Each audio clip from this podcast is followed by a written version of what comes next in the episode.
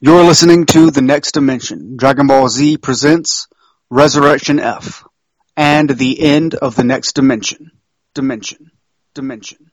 Dimension.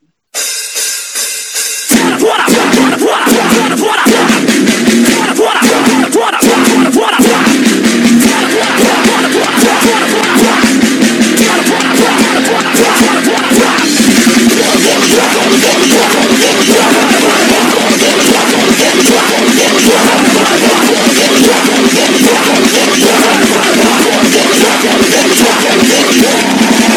Sudan a megszállít a szenszert Kort a végigcsinál Szennyos, melyik van kiből Molekin mécsinítem el Ugyanaz a utcás Mécem és üveg a szomor az ászmet Egy ászkasz Tárgyság szent a kitán Áztuk soszi és a hatban a hangrasz, lasztó Mondok a lopot, szamlaj a pen, pen, pen the We're used to play tricks Don't the Make you eat his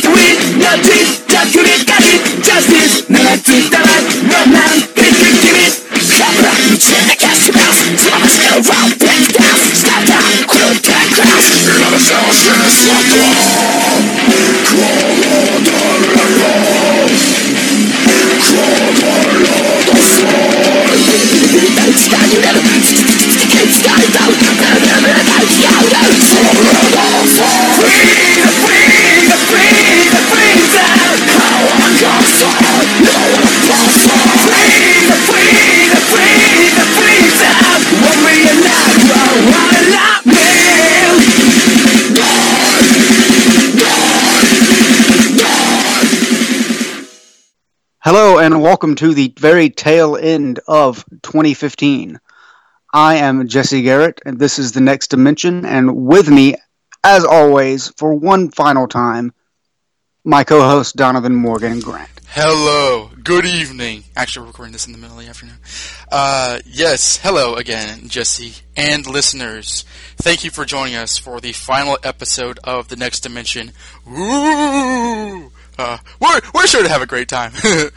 we're we're in high spirits. It's not meant to be as a somber, you know, ghost of a farewell episode. It's meant to be a high rollicking adventure, talking about this show that we've been talking about probably too long, much longer than we should have been. But uh, yes, uh, how are you doing, Jesse? I am doing Superman. I'm uh, I'm jazzed. I uh, just watched a great Dragon Ball film with my wife.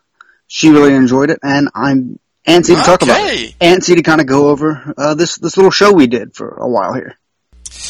Yeah, it, it's funny because like with Dragon Ball Super, kind of you know, kidnapping this story. This is technically the last. I mean, you know, the, the, we'll see what the future holds, but this is the last Dragon Ball Z thing out there, legitimately. We've we've done you know the anime and the movies. We've done Plan to Eradicate the Saiyans. We've done the specials. Um, so this is this really is, and it wasn't meant to be this way. But pretty much since they announced this movie, it kind of turned this episode into the finale. So it's funny how things work out. Um, and it's it's kind of a, it's kind of a fun way to end it. I think you know with with this kind of throwback film with Frieza and stuff. It's like it's like you know it kind of sum, summarizes Dragon Ball Z in a way. It kind of summarizes our podcast, even though Frieza wasn't the longest saga we covered. Definitely not, but I I do think this film is very has a lot of callbacks and is very evocative of what the series is as a whole. And I, I think at the, at the very best of the series and what's easy, most easy to remember it by, this film captures that that essence very well. yeah. So, I mean, we're, we're, we're so anxious to get into this. We wanted to get into this because we're actually going to switch the emails until after the coverage. And um, I'm plus I'm pleased to announce that we have a, a, a solid amount. So uh, thank you for everyone that uh, ahead of time that emailed in. Um, for the rest of you, why didn't you email in? You must hate us. No. Um, but uh, yeah, let's let's man, let's get let's get started. Um, I watched this yesterday, uh, so it should be fresh in my mind, and I've seen it twice overall. I really hope they don't screw this up. I guess because I think that I think that this and Battle of Gods because they're longer films, they're a little trickier to summarize. So I think we'll uh, we will um, uh, try to make the best we can before you hear the synopsis, you will hear a brief promo from a podcast I very much love. But uh, until then, let's get into Resurrection F. They told us how to find King Kai when we first arrived here in this new dimension. The next dimension. Be right back. Science fiction has always been an opportunity to go into space and look back down on the world from a new perspective. You wouldn't believe how much can be said, even in the vernacular of killer robots and alien monsters. Analyzing sci fi media of all kind, we open a door. The environmentalism of Avatar, Halo and religion, Ghost in the Shell, and feminism. For these and more, check out The Battle Beyond Planet X on the iTunes Store and at battlebeyondpodcast.com, where even the farthest intergalactic journeys can teach us about our world today. Succeed in transporting into another dimension. And now back to the next dimension.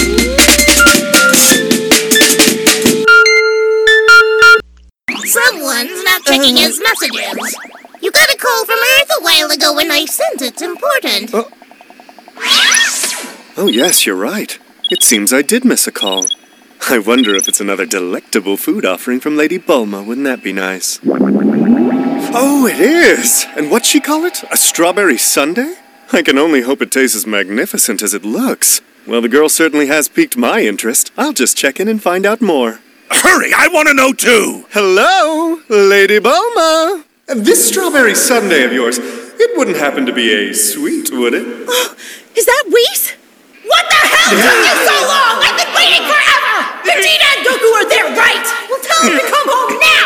And I don't want to hear any crap about training. It's an emergency! That evil scumbag Frieza has come back to life and the Earth's in danger! scumbag, am I? Frieza's back what? to life? That can't be true. No way. After all these years. Just hold on. We'll have Whis take us back as fast as he can. It takes about 35 minutes at maximum speed. Are you nuts? We can't wait that long! Use your instant transmission, Goku! This isn't a joke!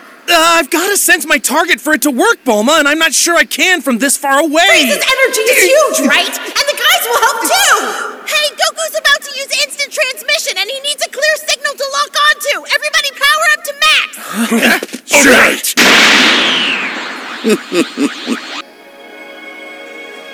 uh, what are they doing, my lord? I'd guess it's a distress signal to their savior. I've got it! Here, Vegeta, let's go! What? Please! You're actually asking me to hold your hand. Just do it, okay? You know how Bulma gets. We've got to get there before she says something to piss off Frieza! So next stop, Earth! Okay, let's do it. Let's let's get right right into it. Resurrection F and Jesse, you know, if you, as as always, as ever, as per usual for this podcast, if you have anything to add, just jump in.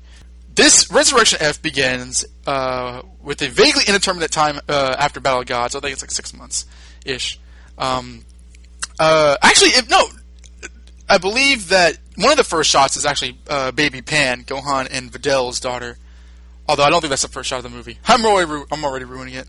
Um, basically, uh, we see remnants of the Frieza army flying through space, hearing about uh, a section of their army that's having trouble, and the the incumbent leader of the of the more of the now more decadent Frieza army, Tagoma. No, I'm sorry, nah, Sorbet. Sorbet. Sorbet is a smaller one, yes, because Toriyama. Sorbet is like we we must you know find the Dragon Balls and resurrect Lord Frieza. But sir, you know we can't find uh, the Namekians anywhere. Sure, but we'll go to Earth. But sir, the Saiyans are there. Yeah, I know. So we'll try very hard not to run into them. um, luckily for them, someone's already trying to find the Dragon Balls. Our old fr- pal Emperor Pilaf and his friends. I say friends. um, so, uh, th- and they've already collected like six of them, which is insanely convenient for the story. So uh, the Frieza army land on Earth, and we kind of smash cut to like them uh, finding the the seventh Dragon Ball, and the Pilaf gang are like, no, I don't think it's such a good idea. I mean, remember what happened last time with King Piccolo and Dragon Ball? No, never mind. So uh, they gather the Dragon Balls, and as this is happening, as I mentioned before, we see uh, uh, newborn baby Pan, son of Gohan and Videl, uh, being baby. Uh, what the fuck? Thank you. I suck right now. Oh man. Uh, the daughter of Gohan and Pan, or Gohan and Pan. no, maybe you should do this. Baby Pan is being babysat by Piccolo. Uncle Piccolo. Uncle Pic, which which is which is not a typo. which is awesome. I, I love that. And he looks so he looks so entertained. Yeah, he's, he's like, I tried to rule this planet, and now look at me. um, so uh, Gohan and Videl arrive from shopping, and at that moment, both Gohan and Piccolo sense evil. They don't sense necessarily like great energy, but they sense evil energy.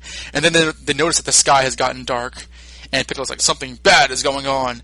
Um, cut to the Eternal Dragon Shenlong, or Shenron, whatever whatever tickles your boat, uh, being summoned, and they request that Frieza is brought back to life.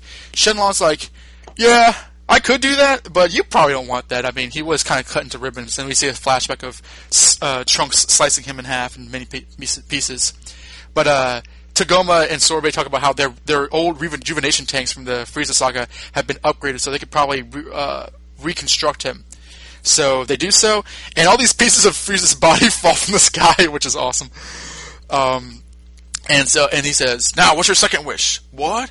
Yes, for any any Dragon Ball fan worth their salt knows that when Dende became the Guardian, uh, he upgraded the Dragon Ball's wish from one to two. And um, he's thinking, hmm, maybe I should resurrect King Cold. Yeah, I want to. And then Shu, the dog, jumps in and says, "I want a million zeni." So, a cold sack of cash falls from the sky, and, and they uh, they. I was uh, surprised at how little cash fell. Yeah, it was, it's pretty, it's pretty, I could have sworn he said hundred million zeni, and well, mine wanted her, him to say hundred million zeni, but it was still Okay. a million. So I love we- that we- they essentially got away. Like they got what they wanted. They're rich now. Sweet, like like th- their storyline is complete. That started in uh, Battle of Gods when they tried to rob Bulma.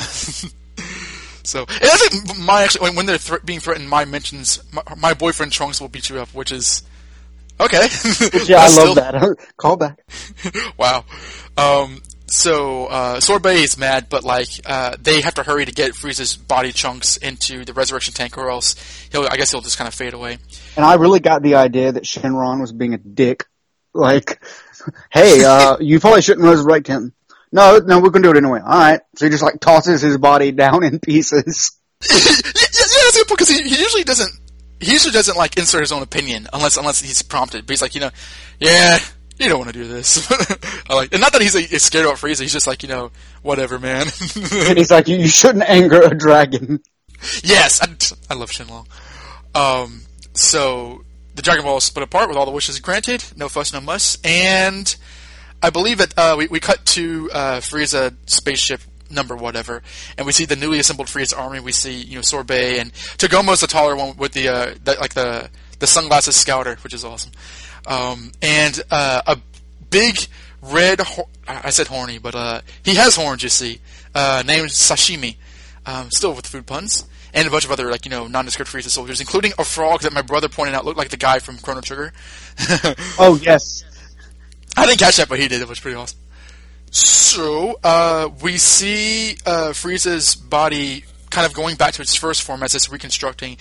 And at this moment, uh, uh, Maximum the Hormones F starts blaring into the speakers, and the theme Frieza starts being screamed over and over again as he opens his eyes and breaks through the glass, which I quite liked. Um, so uh, Frieza has been brought back to life. He takes a look around and says, uh, who are you? Which is cool. And he's given exposition, we're given the exposition that, like, you know, it's been over a decade since the Frieza army has been anything, you know, worth talking about. Uh, they tried resurrecting his father, but uh, it didn't happen. But Frieza's been brought back to life. And Frieza's like, ah, screw my father.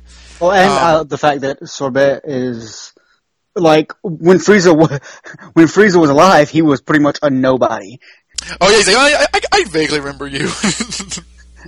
so he's risen through the ranks. He's risen through the ranks beyond Cui and everyone else. Um, and uh, and I, I like this. Like, he, let me introduce you to the to the new army. You know, this is Sashimi and this is Tagoma.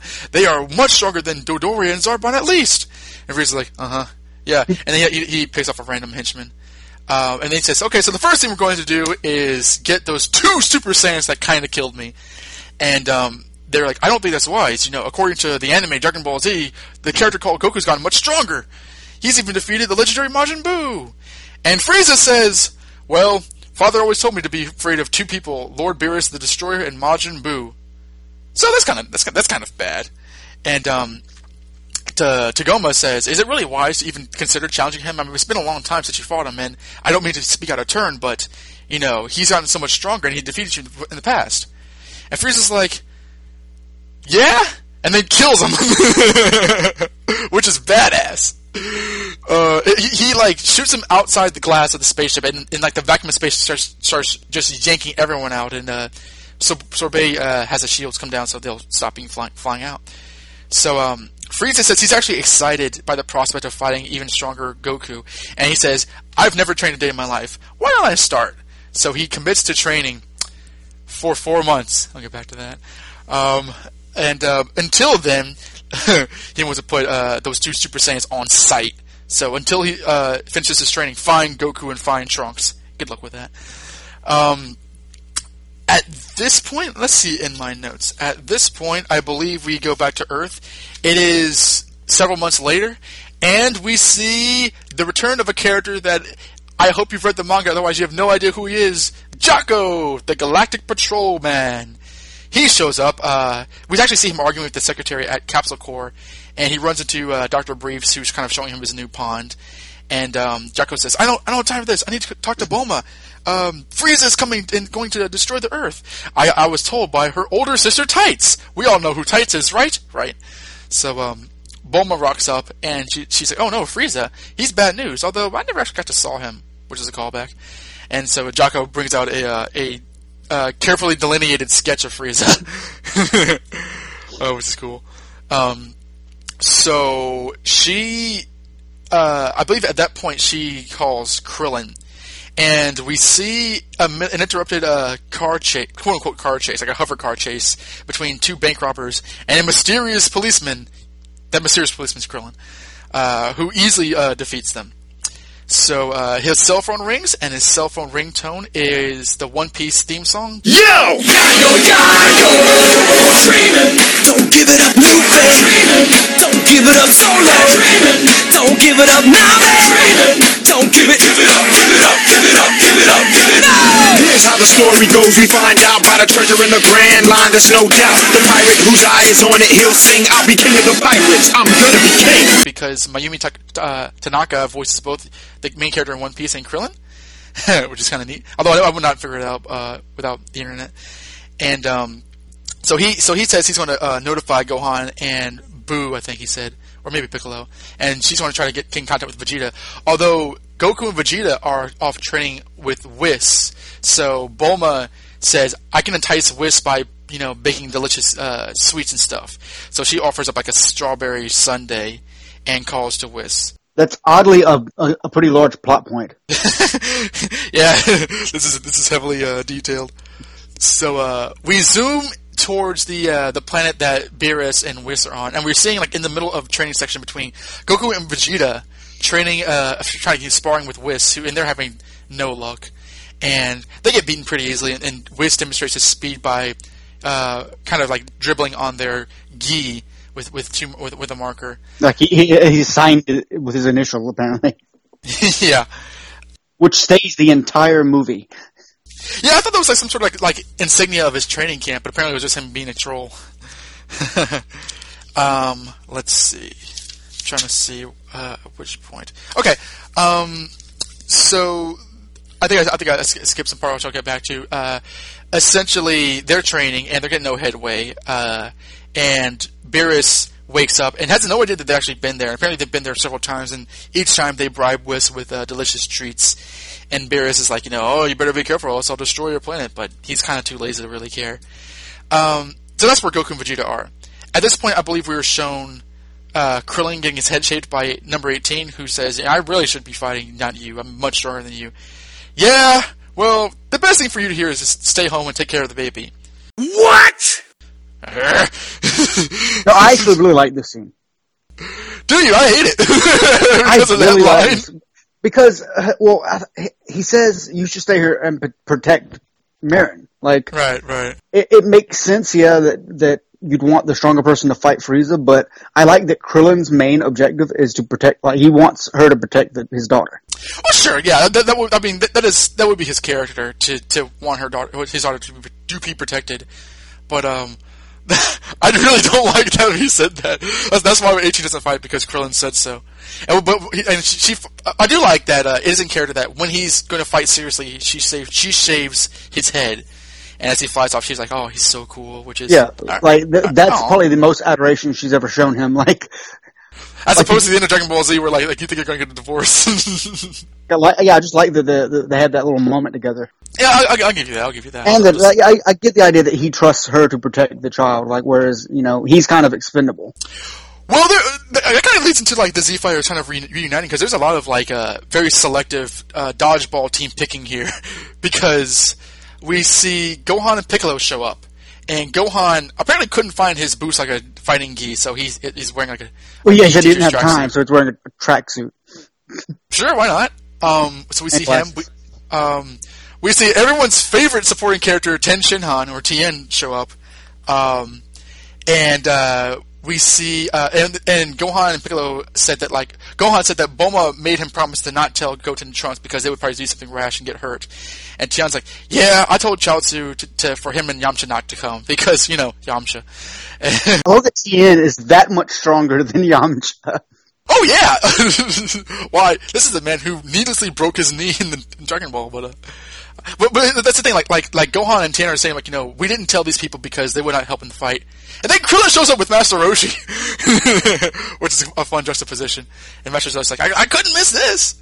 Um, so at that point, I believe we go back to uh, the Frieza ship, which they're about to land on Earth, and Frieza says he's gotten much stronger, and um, he, you know, he has designs to fight Goku. And they said they, they couldn't find Trunks. They don't know where Trunks is. Did he retire to another planet, or did he die? And they'll never see Trunks again. um, but he's like, all right, that's fine, as long as you know Goku and his friends are on planet Earth. And by the way, you you remember our agreement? Oh yes, Lord Frieza, our agreement. Mwah, ha ha ha ha. Contingency plan. Foreshadowing. Oh yes. So at this point, I believe that like uh, uh, Jaco shows up on the battlefield with Bulma because Bulma never saw Frieza, which, which was what she said in the Android Saga. But he really doesn't want to be there because even though he's a Galactic Patrolman, he's not nearly as powerful to really fight anything, and he does, he doesn't really care what happens to them. So he's like, okay, it's time to go, bye. But he kind of runs. He kind of just sticks around anyway because of fan service. Um, Well, Bulma, pretty much like every other character in the in this movie is is deathly afraid of Bulma getting angry, yeah. and so she basically just prods him into staying. But I like Bulma's idea. It's like, oh, we couldn't find Vegeta or Goku, so we thought the safest place would be right here with you guys. That's right. That's why they're there. It's like, well, I, that kind of makes sense. Yeah, sure, why not? I, I like it when Bulma kind of just, like kind of butts into like things and shows up for the fight. Um, and she's like, besides, we have Gohan. Hey, Gohan, you're strong, right? I mean, you are Mr. Gohan, am I right? So Gohan says, and this and it begins. um, well, I, I think Roshi actually says, Gohan, have you continued your training? no, not really. you know, between having sex and having, a- you know, having a child and all that stuff, I've been kind of busy being a normal person. So, but I, I can still go Super Saiyan. And everyone's like, "Oh, okay, all right. Uh, and um, I believe, and I don't, I don't, I don't know if this is in the English dub, but I believe think- Krillin, Krillin thought that Boo would show up, but he didn't. So Yeah, no, that's that's that's one thing that was uh, I wondered about because in the beginning, yeah, he says, "Oh well, I can call Gohan and Boo, Mhm. and that should hold off Frieza." and it really should. But yeah, But, but Boo is nowhere to be seen. I was like, well, did they forget about it? Like every other character, they kind of have an excuse for why they're not there, but Boo is kind of the big elephant in the room. No pun intended. there's there's a lot of elephants in the room in this.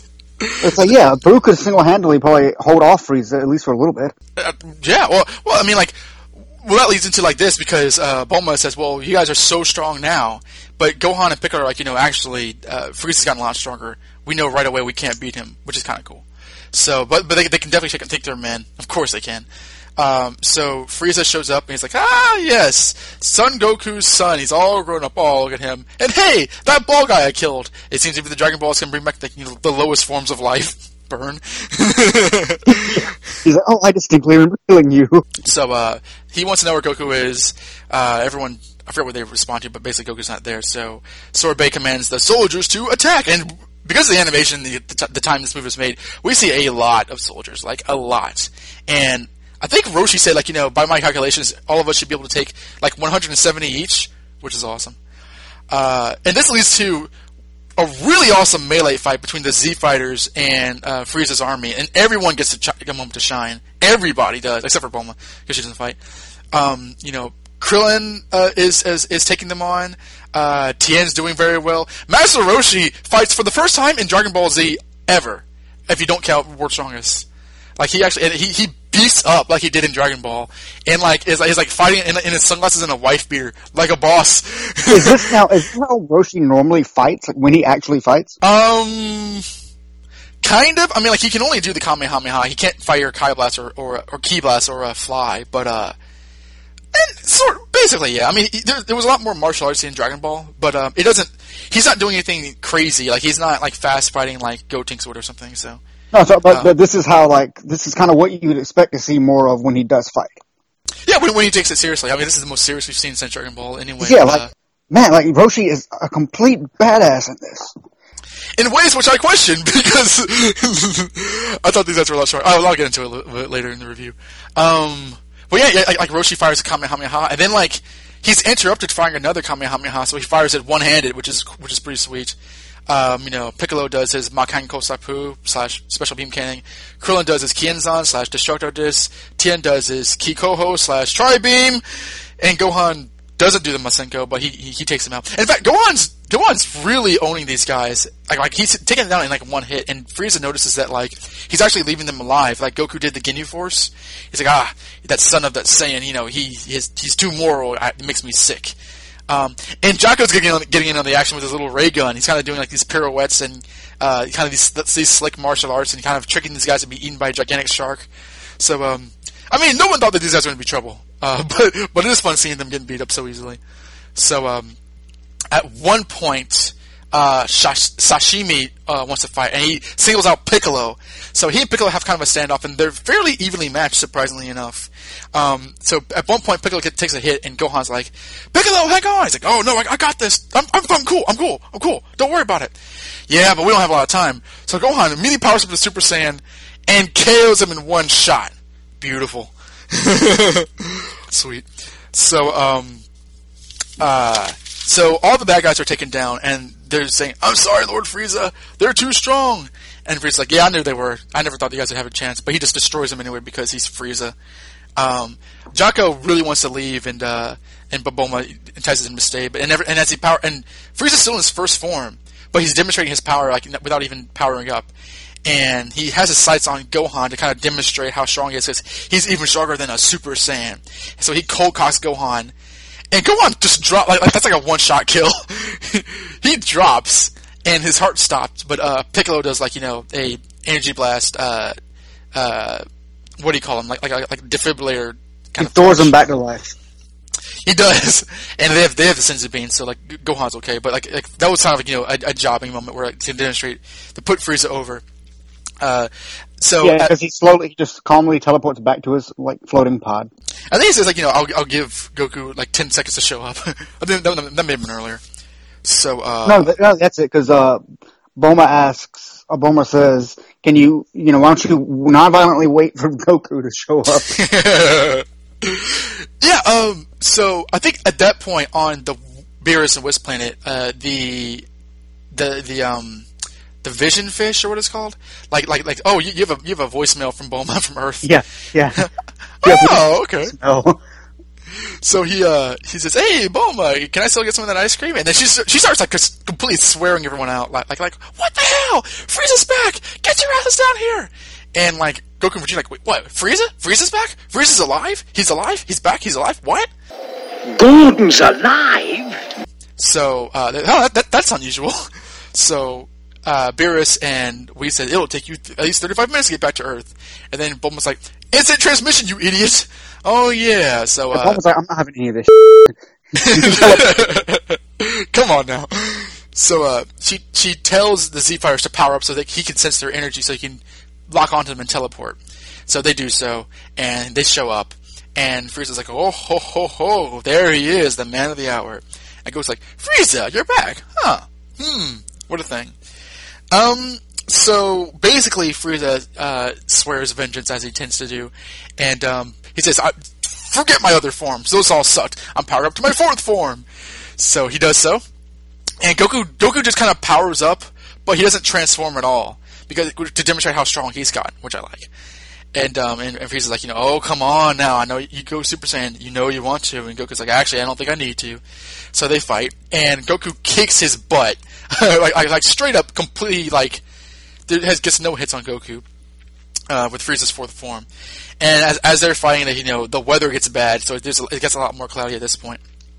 Um, so at this point, I believe that uh, Frieza can tell that he, they're not. Oh, no, I'm sorry. Uh, as they're fighting, Vegeta gets really impatient and starts uh, jumping into the fight and starts beating up Goku, saying, "Kakarot, stop wasting time! You said we would switch out." And Goku's like, "Okay, fine. Let me let me hurry this up." So, um, uh, I forget who transforms. I think Goku transforms first. He talks about how you know you you you're not impatient. You're not patient enough for the full story. So just basically know that there was a form called Super Saiyan God, and I found a way to kind of kind of tap into that power.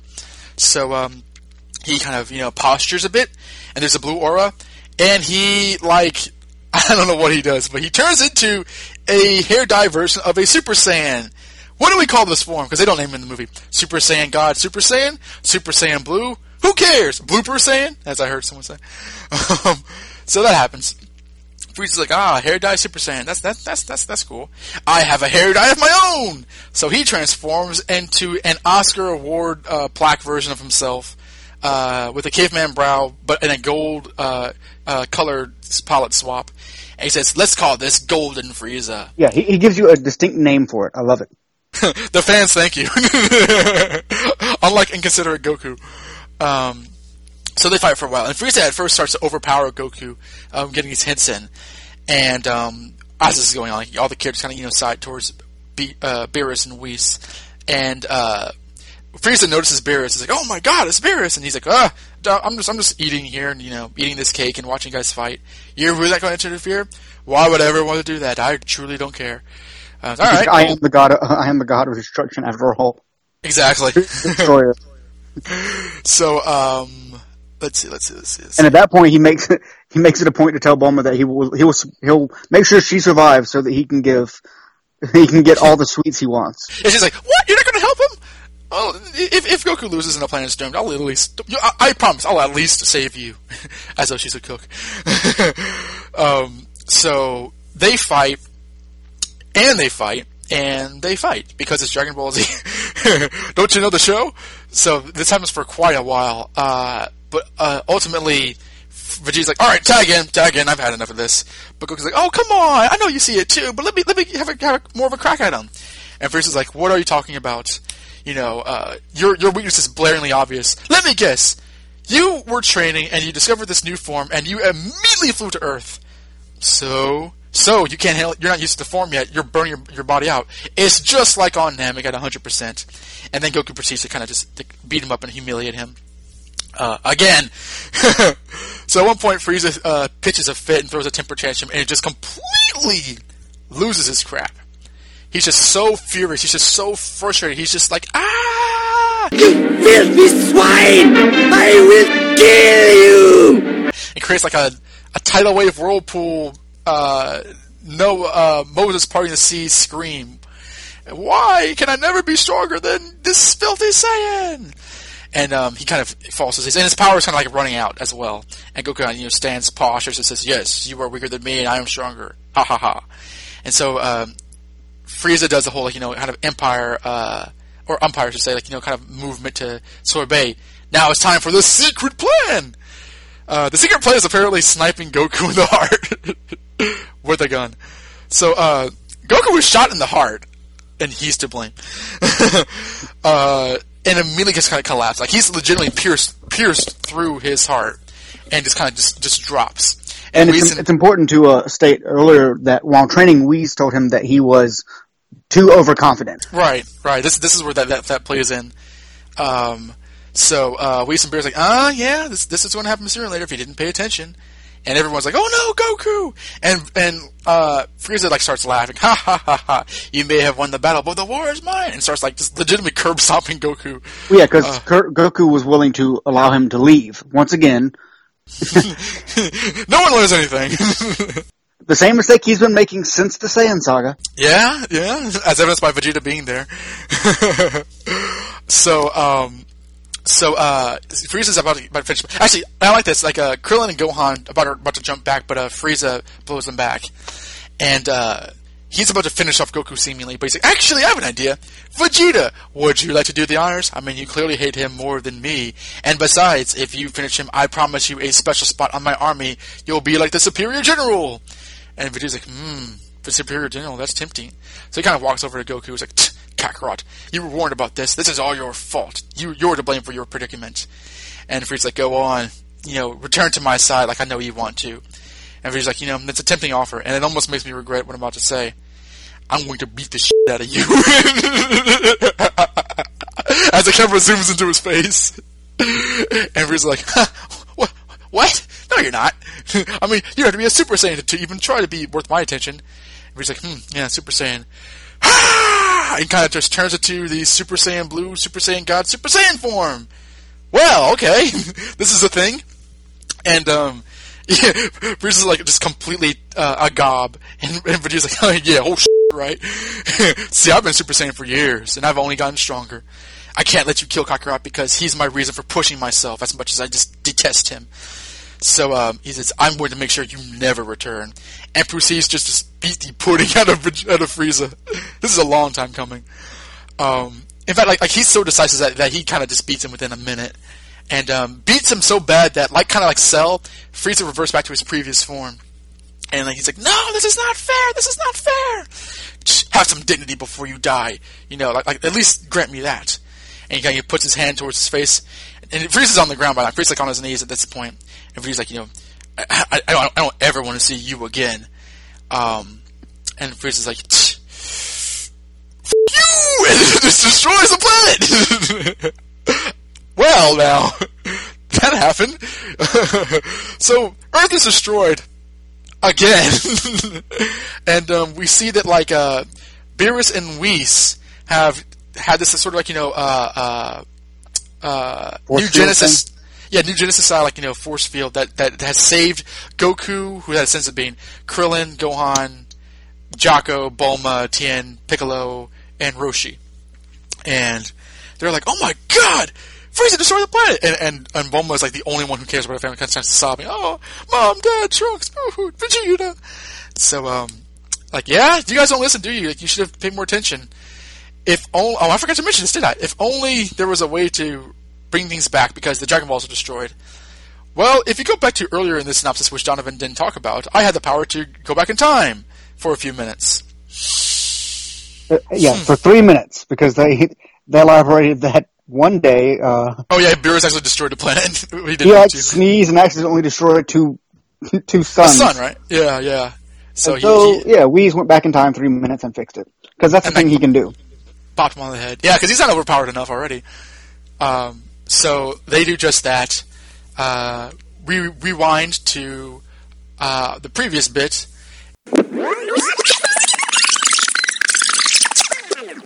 And like he's like, no, this is not fair. This is not fair. Just have some dignity before you die.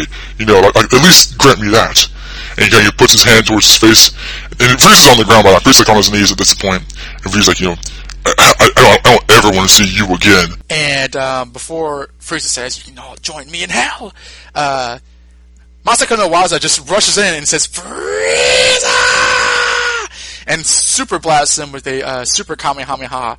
And Frieza's, Frieza's final words are, Yeah, you, Goku!" And he kind of just melts away. Um, Again, what the hell, man? I had him. No, you don't understand. And then, like a short time later, all is explained. And uh, uh, Bulma tells uh, Jaco, you know, a lot of uh, intergalactic rules have been broken here today.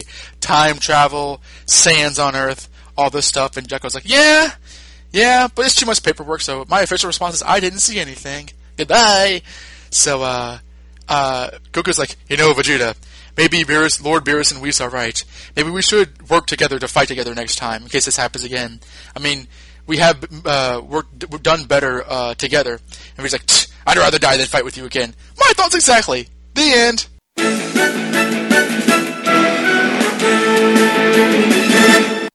Ha ha ha ha ha. yeah, Beerus uh, clearly states that if they would just fight at, together, Stop, that stop they could, bitching at each other. yeah, they could easily have defeated Frieza. And Vegeta just keeps. I, I, I think he's referencing when they fused. He keeps refusing. It's like I'm never doing that again. yeah, that was I'm never was, doing ex- that again. That was explicitly referenced in Battle of Gods, the extended version. But yeah, they just just the act of like, because it makes me think. You know, when did they fight? They fought in Buu's body. They fought against Metal Cooler on that on that movie. They fought in uh, uh, movie twelve, which you know is dubious continuity. But like, I guess the idea of like you know them teaming up. I guess all these years later, Vegeta still you know acts like a Tsundere or Tsundere and uh, says he doesn't like to, but I'm sure he secretly does. So, Jesse, the final Dragon Ball Z review for us: Resurrection F, Revival of F, Fukkatsu no F, Frieza's Return. Um, what were you thinking? Uh, I really enjoyed it. Okay, I, uh, I'll give this seven out of seven Dragon Balls. really? Okay. Yes. Um. I I really like, the writing in this. Mhm. I thought the writing was very very well done. Um, it's very self-referential, and like Right. it, it has a lot of callbacks and a lot of continuity, but none of it seemed very like forced to me. Like, like even when Bulma, when when Jaco arrives and he she, he asks Bulma, you know, I'm looking for the Saiyan that killed Frieza. Well, there's technically two of them. It's like, oh yeah, yeah, you know, there is. Like, I like that no one overlooks that Trunks killed him also. Yes, I, I would absolutely agree. I think that's very easy to overlook, like, because it was a short, such a short moment in the uh, in the saga or in the, in, every the, in the story. If you think about it, every time we've seen Frieza before, like when he comes back, like in whatever thing, he's always wanting to fight Goku, and that's never referenced. But like in the actual Toriyama written story, they do reference it, which is good. And I like that you know they mentioned, oh yeah, they can't find him. Like, I love that. Yeah, I, I, I 'cause totally he's agree. back. He went back to the future at this point. hmm Um, yeah, so a lot of like the small things with writing. I even like the scene with Jaco and Professor Briefs. Like it, it was goofy, and like at this point, I have no idea who the character is, but you still kind of get the idea that they have some kind of camaraderie together. Oh yeah, they- yeah. Um, I'll get into a bit, but like, they definitely met in the uh, Jaco manga that Toriyama wrote a couple years ago, which is which is like like, like he knows the the Briefs family. Which yeah, I, I knew ahead of time, but like it, it, it does a good job of illustrating that. And I, and I love his, his portrait of, of Frieza that he drew, which is oddly accurate. That's actually an interesting callback because there's a gag. I actually um I actually get into this now. Uh, I read Jaco the Galactic Patrolman like, like my brother owns the manga. Like it's only a single volume manga. I read the whole thing last week, and there was a recurring gag where like uh people whoever whoever people saw Jaco, they would illustrate what he looked like, but they would do it kind of badly. And he's like, I, I can draw much better than that. And like here he does it, and like he doesn't draw very well, but it kind of looks like Frieza. so th- was, that was a reference. There's also like he talks about rules of the gal- the galaxy, like you know you can't time travel. He mentions that in this in his story, and when Bulma references future Trunks, he says you can't do that. So like, so th- there there are some there are some interesting nods to his own story in his scenes, which is kind of neat. Which, uh, as far as him like being a new character, I I really dug him. Like, Oh yeah, sure. I I don't know um if him fighting is a new thing or not. He, he doesn't. I mean, he's not very strong. But he doesn't like to. But like, he, he can throw down should the should the need arise. But I mean, he's not on any level. Let me ask you this. This is this is my biggest question. They don't really stop to explain what he is at all. It's all in like dialogue and references. Were you at all through? I mean, I know you and I actually covered like some of him, some of it, some of the stuff that was coming out with him like a year back or so. But like, were you ever thrown by like like his deal? Not really. I mean, I would say I would say he he was probably introduced about the same as uh like Vegeta's brother. You know, it's like, hey, here's a character, here's his spiel, and you know that's that's it. Like nothing about the the whole intergalactic police force he worked like he worked with. It, it didn't seem rushed. It was just kind of like, okay, here, you know, here's what it is. Um, Basically, the Green Lantern Corps, essentially. so, yeah, essentially, yeah, he's he's a space cop. Uh, which I may, maybe because I am familiar with you know like comics and stuff like that, that may have like made it a little easier to swallow. But yeah, I, just, I got the idea that he was he was pretty much a space cop, which I didn't even realize it till just now. But he he shares a scene with Krillin where they're pretty much complimenting each other and like fighting See, back. they, they, look, they look weird. And I like that they're both cops. Like I didn't get that. I was like, oh yeah, I guess they that's kind of like a, a similarity between the two that I didn't think of. Oh yeah, that, that's that is a good point. yeah, that- that's actually. I, I- did. I did like their scene together. We're like, yeah, had some good moves, guy. Who are you? I was gonna ask you the same thing. Who are you? But yeah, I like that he uh, he fights really well, but at the same time, he outsmarts his enemies easily. Like Yeah, he, yeah, he's he- not trying to brutally overpower them. he's he's like he, he's kind of a smarmy guy. Like like uh, he's he's cool. Like he's not. He kind of reminds me of Yajirobe a little bit, and like you know, I'd rather you know not die than risk my life or whatever. But like when push ups a shove, he he can pull some stuff off. Um, and I think that he added a lot a lot of more because this movie I think is darker than uh, uh, Battle of Gods. I think that he added appropriate humor to it. I, I, like Jaco the, Jaco the Galactic Patrolman. I think he's a good character. yeah, Um, he was like he was a good addition to the movie. I think.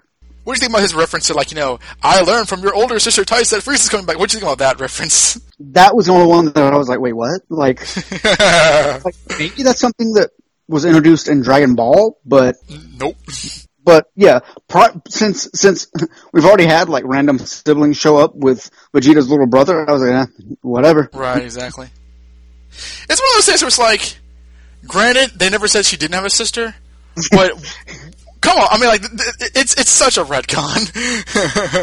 Seeing as how Um, like like if you've paid attention from Dragon Ball, you've watched her grow up and never had a mention of a sister. Like, hmm. yeah, because like uh, the the Jaco story takes place when Bulma's like five years old or something. And like uh, at the very end of the of the volume, there's a time skip where like he catches up with them. And, ah, I hear Bulma's looking for the Dragon Balls, and you see like you know the first chapter of Dragon Ball where like she's about to go search for the Dragon Balls and is about to run into Kid Goku, and like it's funny because his whole the reason why he was on Earth in the first place is that he was actually looking for the Saiyans who the Saiyan who was about to land to Earth, and because Tights was distracting him, he missed Goku landing on Earth and like was looking for him. He had, he has no idea that like Goku was the guy that he's been looking for all these years, and he because he thinks like you know the Saiyans are all evil and like uh yeah, he said that in the him- movie. like, like, like, my husband's a Saiyan. I pretend I didn't hear that. so, that- so Like, Jaco, what? Jaco- Saiyans are evil.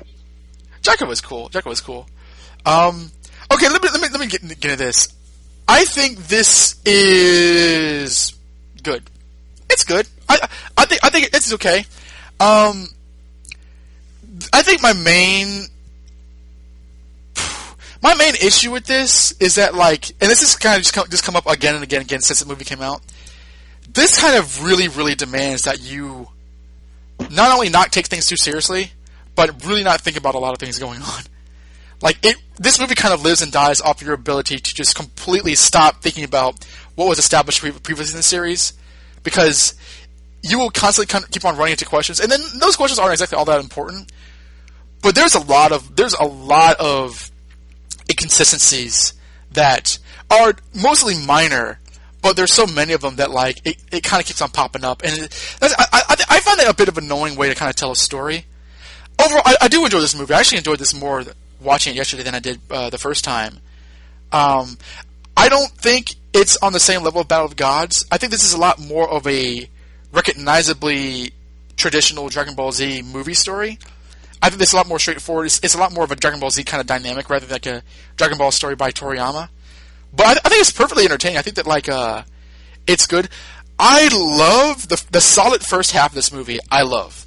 I really, really, I think it's like, like perfect. Like the characterization, the dialogue, the scenes, like like the the appropriate the appropriate gravitas that the, that the Frieza army has, I think is pretty cool. Like they're not like you know this is the worst thing ever, but like everyone's taking them seriously, and I love that, that like every every fighter who shows up legitimately gets a moment to shine, which is just terrific because they they just don't always do. When Goku fights Frieza, it kind of starkly drags for me. I don't think the fight is any any bit all that memorable in some ways. I mean, it's ended very interestingly, but it's not one of the better fights. And a lot of it is about posturing and powering up and transforming in ways which are very, very like traditionally Dragon Ball Z in kind of like a lame way. So the second half I don't find as nearly as good as the first half. And again, this does suffer from like you know possibly the worst ending in a Dragon Ball Z movie, in my opinion, which I think we'll get to. I, you know, eh. But um, overall, I like this movie. I don't think I like it as much as you do. I do enjoy it, but I think that this movie is flawed in a varying degrees of ways, and I'll be interested. In, it'll be interesting, to kind of talk it out with you. Uh, I will definitely agree that I think all the goodwill this movie has is in the, the first half. Um, the second half is probably the worst of the two, but that first half for me is just so enjoyable that it makes up Sure. for, for it. Uh, Oh, no, sure, so, no, so yeah. what? So what are the, some of the inconsistencies you mentioned? Because I I didn't really notice any watching them. I'm sure if I would have like sat back and thought about it more, I could think of some, but none, none immediately popped to mind. Well, uh, uh, some of it might be inconsistencies, but some of it might be just kind of like you know just fan winkery.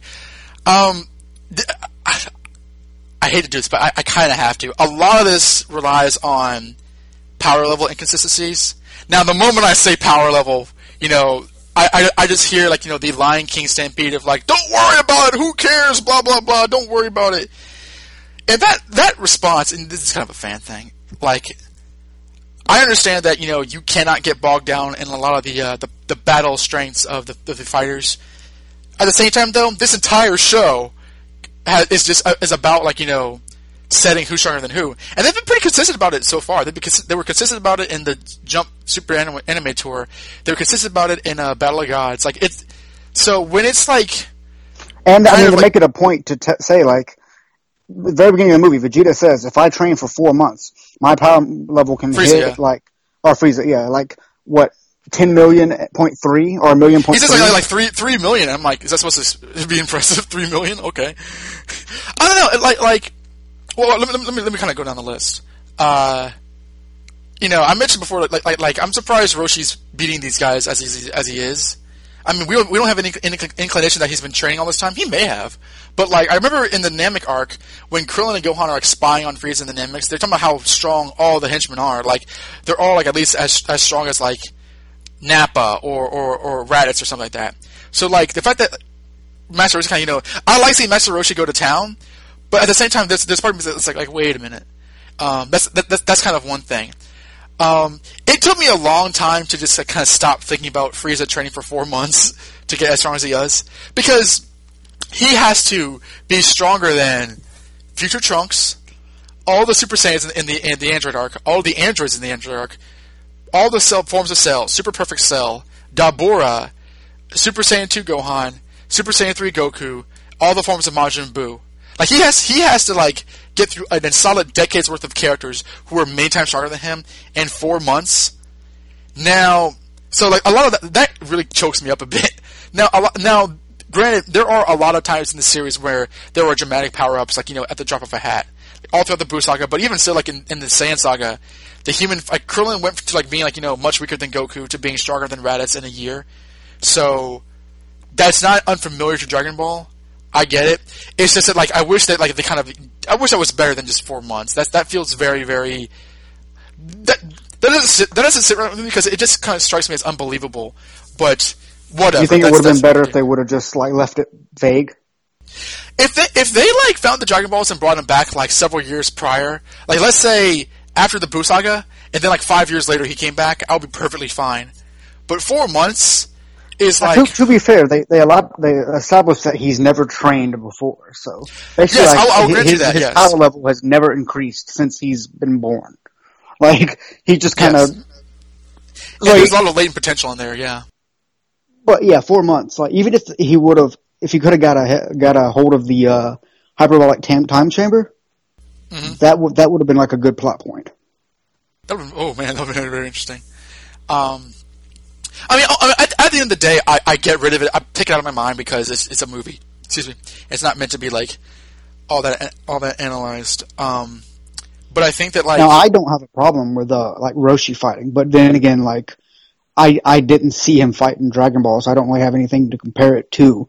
But I guess I figured like, do you think Krillin could should have held his own?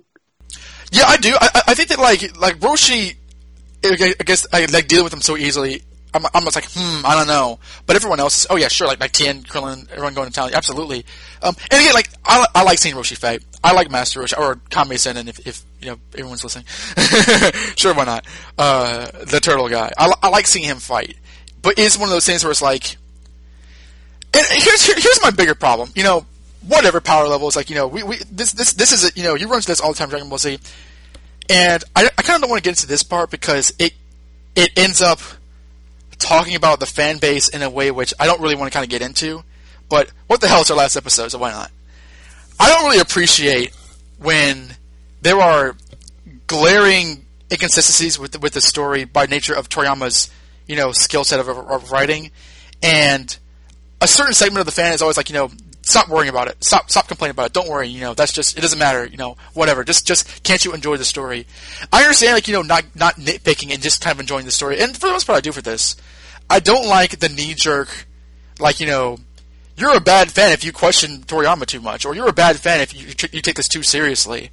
That pisses me off because there are enough inconsistencies that, that are like like like like I think this is brought up in an, in one of our emails. Like you know, like I don't I don't really care about like you know Dragon Ball wishes or whatever, or you know could a character do this or that. You know, and honestly, the, the Master Roshi thing doesn't necessarily bother me, but um, stuff that like you know Vegeta is stronger than Goku in, in Battle of Gods by getting mad that Bulma was hit without going Super Saiyan three. That just like just like blatantly doesn't add up. You know, sure we know he could. We've, we've not seen that happen before, and he could. But why not at least follow the, the rubric of the logistics that you set up in the series 20 years ago? And it's like, you know, I'm not saying that this ruins the storytelling or the, the viewing experience or that this ruins anything, but I'm saying that, like, you know, I think these things deserve to be questioned, you know, at, at the very least. And I don't appreciate, you know, and I, am not saying I'm not saying this to this anybody specifically in terms of people who listen to the show or you know, uh, people who've written in before. But I'm, I'm saying like, you know, that is the thing in the, in the fandom which I don't like attacking other sides of the fandom for having a different opinion based on what they perceive as inconsistencies in the writing. I, I think that's annoying, which is probably why I want to kind of call out the inconsistencies as it were. Now, again, I'm not saying this stuff this ruins the movie for me. I'm just like you know, it's a lot more noticeable in this like you know compact singular story than it is th- throughout an entire saga and stuff. You know, so like I'm just saying like you know, at the end of the day, the power levels you know uh, don't really ruin this experience. But that doesn't mean that like you know we can't bring them up and say, wait a minute now, you know. And, and again, like this is Toriyama we're talking about. He thought that Android 18's hair was blue uh, or purple when he went back to the story. He thought that Super Saiyan 3 was Super Saiyan 2. And like I have to imagine that like you know there was there was a co-writer or an editor that was kind of reminding him of like, the smaller uh, details of continuity. Um, but you know, I, I, like the fact that Shenlong can grant two wishes because in the last movie he only granted one, but whatever. Uh, um, but I, I, just, I just, I just want to say that you know, like, like it's okay that, that the film can be inconsistent, but you just have to acknowledge that it is. You know, don't pretend it's not. this, this isn't Shakespeare. I have no problem calling, you know, saying what's wrong with the film in terms of like little niggles here or there. But I just, just want to get that off my chest. I apologize for that. That was of just me ranting. no, like I think I think uh, just as valid as those grievances you have are, I think it's also just as valid that you have them. Like I think the fact that people mm-hmm. that, yeah want to say, oh, you know, why can't you just enjoy the movie, or why do you care about that? Like, well, you know, you you have just as much right to care about it as much as you want. Like, yeah, yeah, no, no one has to say, oh, well, you, you have to, you know, for to be a fan, you have to ignore this and this and this. Yeah, stop thinking about that. Stop. You turn your brain off. Like, like I don't like the turn your brain off kind of thing. No, I will say, you know, uh, this is not me saying like, you know, like, like, like this isn't comparing to like, you know, hating on a movie based on a trailer, which I think is like, you know, whatever. Wait till you see the movie. It's like seeing the movie, no, having being familiar with the with the the franchise that it's that it's connected to, and saying, you know, and, and, these, I'm not saying like you know this is like contradicting just one line. I mean, this is like contradicting years and years and stories and stories of setup. You know, like I mean, like I mean, I'm kind of surprised that like you know, okay, Gohan or Goten and Trunks aren't here, but they can't sense Frieza's power level. you know, you guys, you just kind of roll with that. Okay, all right, let's just say that they're not in the movie, whatever. But you know, but it's, it's like at least if they're not there, or if if these characters are going to be here or whatever or, or not, just try to explain it just a little better. If you're going to try to take it seriously. But um, you know, yeah, and again, like you know, it's like this movie does kind of uh, ride or die if you think about it to a certain degree. Um, so like like like, like uh, for instance, like like the uh, Super Saiyan Blue, Super Saiyan God, Super Saiyan tr- transformations. You know, whatever they can do that now. Vegeta just just can't do that. I mean, like because remember the last movie, they had to you know form a circle and get all the Saiyans together to, to just get to Super Saiyan God. So like, it, and that that transformation in and of itself. What did you think about those forms? Let's kind of move into that. Um, I I didn't really mind them. I mean, because we've established in the past that Super Saiyan God is a is a thing, and they've already established in this film that that both of them had been training with Whis for an indeterminate amount of time. Like I can I could get that they can kind of reach that new plateau, and I like that both Vegeta and Goku are on the same footing as far as that goes. Oh, sure. Yeah, totally, totally. I agree with you there. What I got from the last viewing I had is that, like, this isn't necessarily stronger than the previous form. Like, they, they, they trained on their own and achieved this new form, and, like, it's, it's sort of like, like an in-between.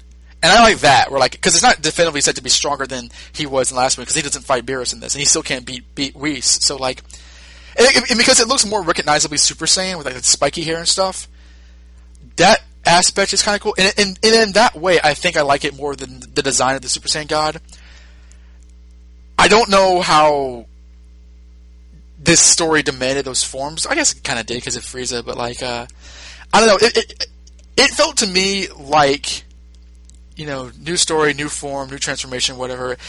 I don't know. It, it, it kind of felt weightless in a, in a little bit. Like, like, did you think that like they were like, you know, ah, this is a big deal, you guys? Like, like what was your takeaway from like the forms in themselves in terms of like their importance and, and like their weight? I mean, they hmm, they didn't seem to be an overly important part of the plot, but Right. it just seemed to, it just seemed to kind of play off of okay, Frieza needs a new form, or they need something also to kind of jazz it up to kind of help not help promote, but help make his form seem more important also. Right. Which I mean, in theory, you know, if if they had just fought Frieza as Super Saiyan while he was Golden, so maybe that you know the Golden Frieza form is an additional power up that helps them kind of be on his him be on their level. That alone would be, I think that would strike me as better than him just the, four months of training alone makes him equal, and then Golden Frieza is an additional power up needed for that. Okay. So it's, it's like like, like the, the ends justify the means, I suppose, uh, in some ways. I mean, I, I mean, I, I again, I, I think like in terms of like aesthetically, design wise, I like it previous than the previous Super Saiyan God form, but there's something about it that that feels kind of fan art to me in a, in a way, and maybe it's because there's been a lot of fan art over the years, like you know, like different hair colors and stuff like that. Or I don't know, like, like uh, what was it, Hypersonic, where like kind of just glowed like the rainbow. Oh, Lord. so there might be a little bit of that going in there. I, I, I don't hate them, but it's like I feel that like we really should be. It, th- they should be a bigger deal than I think that they're made to be. Um, whereas it's Super Saiyan God thing, like you know that that wasn't the end all be all in terms of the story in the previous story, but like like that was sort of the point of it. So because this story was uh, this story was was as opposed to the last story where Toriyama like of his own esteem wrote the script. This one was sort of like you know, want to run another one. Like, like from from accounts, all kind of recorded accounts. He was sort of like goaded into doing this, not not against his own will, but like he you know made it made it more recognizable DBZ, put more action into it, made it more of a kind of a traditional story. And I think that maybe there's some pressures into like you know, you know stuff that like people do remember the series, and in that way, I don't know if it comes off as natural as as it as it ought to have. And maybe Super does this better. I'm not because I know that like they're in the Resurrection arc, Resurrection F arc right now, so maybe it's better uh, done there. I've not read the uh, Resurrection F manga adaptation, although I have I have actually been reading the uh, the Super manga um, done by Toyotarou, and I, I'm quite quite liking that. But um, I don't know. I, it it. it it's I feel that like I, I'm reminded of how I felt with, with Super Saiyan 3 at first, where like, you know, it's a form that kind of comes out of nowhere. That oh, I guess I can do this now. But there has been a time span where they could have been trained to find it, so it's not all that bad, you know. So, eh. I, I hope I'm not bringing this movie down for you. I don't, I don't want to do that. No, no, I'm, I'm, I still hold the opinion of it. It's still, it's still mostly enjoyable, and I, I can definitely understand those, those complaints.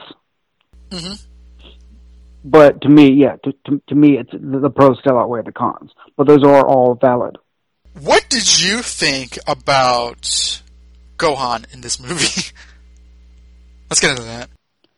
He, he really didn't have a lot to do. Um, now I think I think he shined when he when he did fight, which was very good, especially his scene in the forest protecting Krillin. That was that was just an awesome looking fight scene, especially because he pretty much one hits all of the people there. And I, I do like when he goes Super Saiyan, but after that he's kind of sidelined, I guess. And if I were going straight from the Buu saga, where he's so important, to this, I'd kind of feel cheapened all the development he had. you don't say. but we we do get we got kind of got Battle of Gods where he was he kind of played a similar role. He wasn't he wasn't the main and protagonist. he was he was he was worse than that, I think, in terms of like a fighting capability. Yeah, and I- they established that he's not he's not training. He's not he's not a fighter anymore. So he's not in his element. He's he's a family guy. You know, he's he's settled down. So I I, I guess that kind of gives him gives him a pass in my book as to why he's portrayed as being not necessarily as weak as he is, but just kind of out of his element as he is. Okay, this is the, this has been a gigantic like right now in the throes of the fandom. This has been a gigantic talking talking point. Like like this, is like what's, going on right now. Uh, personally, I actually really like him in this movie. I think he's awesome. You know, I- you know, he's my favorite character as evidenced by episode forty three, and I think that like, yeah, he's significantly weaker, and they they comment on that, but that doesn't mean that he still can't fight. And he equips himself very well. I love seeing him just like take everybody down, and he's clearly the strongest person there before Goku and Vegeta show up. Um, that fight, that that, that takedown from uh, with Shisami was so sweet. I mean, he looked like like Super Saiyan 2 Gohan from the Cell games when he took him down with one shot, and like he interrupts Piccolo's fight, which is which is a great kind of reversal where, where like Piccolo is used to save him. I, I think he's great. You know, yes, he's not as strong as he was. He, I guess, he can't go Mystic right now. Uh, and Frieza, you know, gets his revenge on him from movie 12, getting punched in the stomach. So he, so he is used to put Frieza over, but I don't think that he comes off like ever embarrassing or like you know why can't he do this? There, he has a lot of moments, and I really like the moments he's given. I think he's I, I really liked him. He's probably he's a highlight from this, this movie. But I say this because like apparently. I've been keeping my eye on things going on in Dragon Ball Super. I've been keeping, you know, my ear close to the ground, and like I'm, I don't, I'm not seeing an episode, but I've, I've been paying attention to what's been going on. And apparently, in Super right now, when they're retelling the story, he's getting like like jobbed like a motherfucker. Like he is getting completely wiped out in terms of like strength. Like like apparently like, like he's getting completely beat up by like henchmen. Piccolo has to save him. He can barely go Super Saiyan before he it, it hurts himself. Like from all accounts, it's just been like a, a complete uh, reversal from where he was at the end of the series and where he was in this movie. And you know, obviously, I don't like that. You know, why would I like that? And I, I, I also question why that's why that's being done necessarily. Um, I mean, I, I, said, I said, I said this. I thought I was talking to you know in an interview for Geekdom 101. I don't need Gohan to be the strongest fighter in the universe necessarily. You know, it's cool because you know he does settle down and he cares about his family more than Goku does. But I don't like, I don't like presenting him as somebody who's not very, very strong. I don't know how much sense it actually makes for him to be as weak as he is now, because if you remember in, um the from the Cell games to the Buu Saga, he could still go Super Saiyan two. You know, yeah, he was he was weaker than he was, but he could still achieve that that form, and he did so pretty effortlessly. So I don't know, I don't know if this actually makes any sense. Again, if you know the whole power levels thing, but um, my my problem that I hear is that like oh well it's it's it's, it's kind of several things. It's, it's kind of going from like the Buu saga where he gets you know beaten up by Buutenks. then in Battle of Gods, he, I mean everybody gets beaten by Beerus in Battle of Gods, so it doesn't really matter. But like he, you would expect more out of him, especially because he's so tough. And then this one, like he, he's even weaker, and it's kind of shown to how strong Frieza is. It is a pattern that's that's been uh, manifesting itself in, of late, which sucks. Uh, and Dragon Ball Super, it just sounds enti- entirely ghastly, which you know. I don't know why they're doing that. I don't know why. I mean, I know Toriyama said like you know he didn't think he, he worked well as a protagonist, but like it's a it, hmm. I- it feels really stark in having him do uh, you know be presented in that way. Like, what do you what do you think about what I've been saying? Do you think Toriyama owes it to the fans to change his opinion and write it to how they want it, as opposed to how he wants to write it? No, I, don't want to say that. Is his story? He can write whatever however he likes, whether we like it or not. I don't want to say that like he owes it to us Gohan fanboys to make him the, awesomest. I, I, that I don't. I don't want. To, I know that you're just kind of asking that, but I don't. I don't want to make it come, come, come off like that. But like it's it's one of those instances, you know, because all the characters have been like you know were important then not all throughout Dragon Ball. But in the way that it's happening with Gohan, who, who kind of remained important all throughout the series, I think this this is the fan part of me. As as a fan, it feels vindictive. It feels like not only is he not the strongest, but he sucks, you guys, and like I, I don't like that. Also, there's been a lot of talk in the streets about people who are like going on and saying, you know, oh yeah, Gohan's always such. I don't know why you ever thought, liked him as a character. He's always been a you know a bad character, which is the most hipster bullshit I have ever seen in my life. Like, yeah, he, Like- he defeated Cell. Like, like but, but people are talking about like, like like you shouldn't like the character because he never liked to fight in the first place, and he's not like Goku, Goku Vegeta who always trains. Like like that that right there is like you know, okay, you're not paying attention as, as to what's been going on That's a, that alone is a reason to like the character, and that he's he's he has he has his own more char- his own characterizations. Yeah, Yeah, no, so like I I, that, I don't like that where it's like you know oh these salty Gohan fanboys they're so butthurt that he's you know that he's getting. I think I think fans of a character are, are free to be butthurt. If you're a fan of Yamcha, you have all the right in the world to be butthurt about what happened to him throughout the series, or Krillin, or Tien, or Piccolo. Quite honestly, so you know again, the fans, as though we're not fans, but like uh, I don't know, it's it's been, it's been kind of like like like a rubbing my temples kind of thing, and for a lot of uh, fans, and like um, the, the, I think I think the indictment is that like because he doesn't train like like Vegeta or Goku, that somehow makes him a bad character, and that's just like like what what are you talking about? Like like like really like like that that. In that, in that sense, you're, putting the value of a character on, like you know, their their uh, taste for fighting, and it's like you know, we, we know these characters are a lot more dimensional than that. You know, there there's not more to them than that. Maybe not much more, but there is more to them than that. So, uh, too, too long, don't read. Uh, I like Gohan in this movie. I really hate what hearing, hearing what's been happening to him in Super. I question why it's happening, and I don't like the fact that like fans are pretending that like you know it's it's a natural evolution of the character because that that to me is like that to me really really feels false. That that feels pretentious to say. Now, do you think that that the character himself going back and and backing away from the lifestyle of fighting, do you think that's in character? Yeah, because I mean, I mean, uh, in the Cell games, he has that moment with Cell, like, you know, listen, I don't want to fight you, and Piccolo's screaming to Goku, he doesn't want to fight Goku, and Goku's like, uh huh, fight him, go, go on, and like, uh, Gohan doesn't like to fight, you know, he's not, he's not a fighter, but he can fight. That's my thing, and he's been through all this stuff. I mean, he's been training since he was four years old, like, so the idea that like he can, you know, lose his power so quickly, maybe it's because he's half human, half Saiyan. I'm sure they don't. I'm sure they didn't think about that, but like, it just feels like it, doesn't follow a, a, a line of logic that the series has demonstrated thus far. I mean, I get that like he's not he's not as up on his fighting skills in the Buu Saga because he spent all his time studying, which no other character has done. I get that, but Toriyama still put, put him in the story and have him be a major major character, you know. And I feel that like because that's his character, that people and some people are, getting are getting it, and maybe Toriyama himself are, are taking that as as a reason to not only hold him back from like you know the major fights, but to really show like you know this is what you know this is the kind of person that we don't want on the show.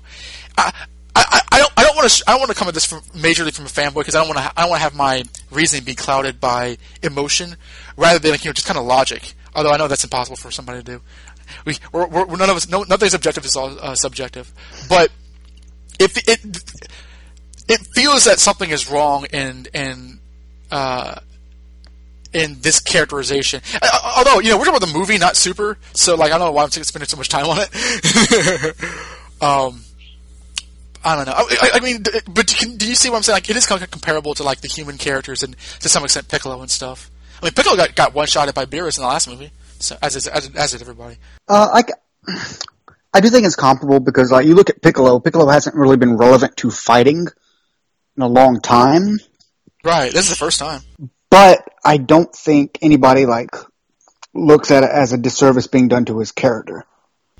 Right. I think the same thing could be done for Gohan if more effort were put into it, right? And, and and how it's it's I don't know how just how how it's written and put together. Like if you if if Toriyama sat down and said, okay, you know, and I, granted this would take like some forethought, which I know is not how they writ, written the wrote the original story, but just say, okay, you know, here's the end result. I want I want Piccolo to, st- to kind of stay out of the fights. I want him to be a more I I don't want him to be the strongest person anymore.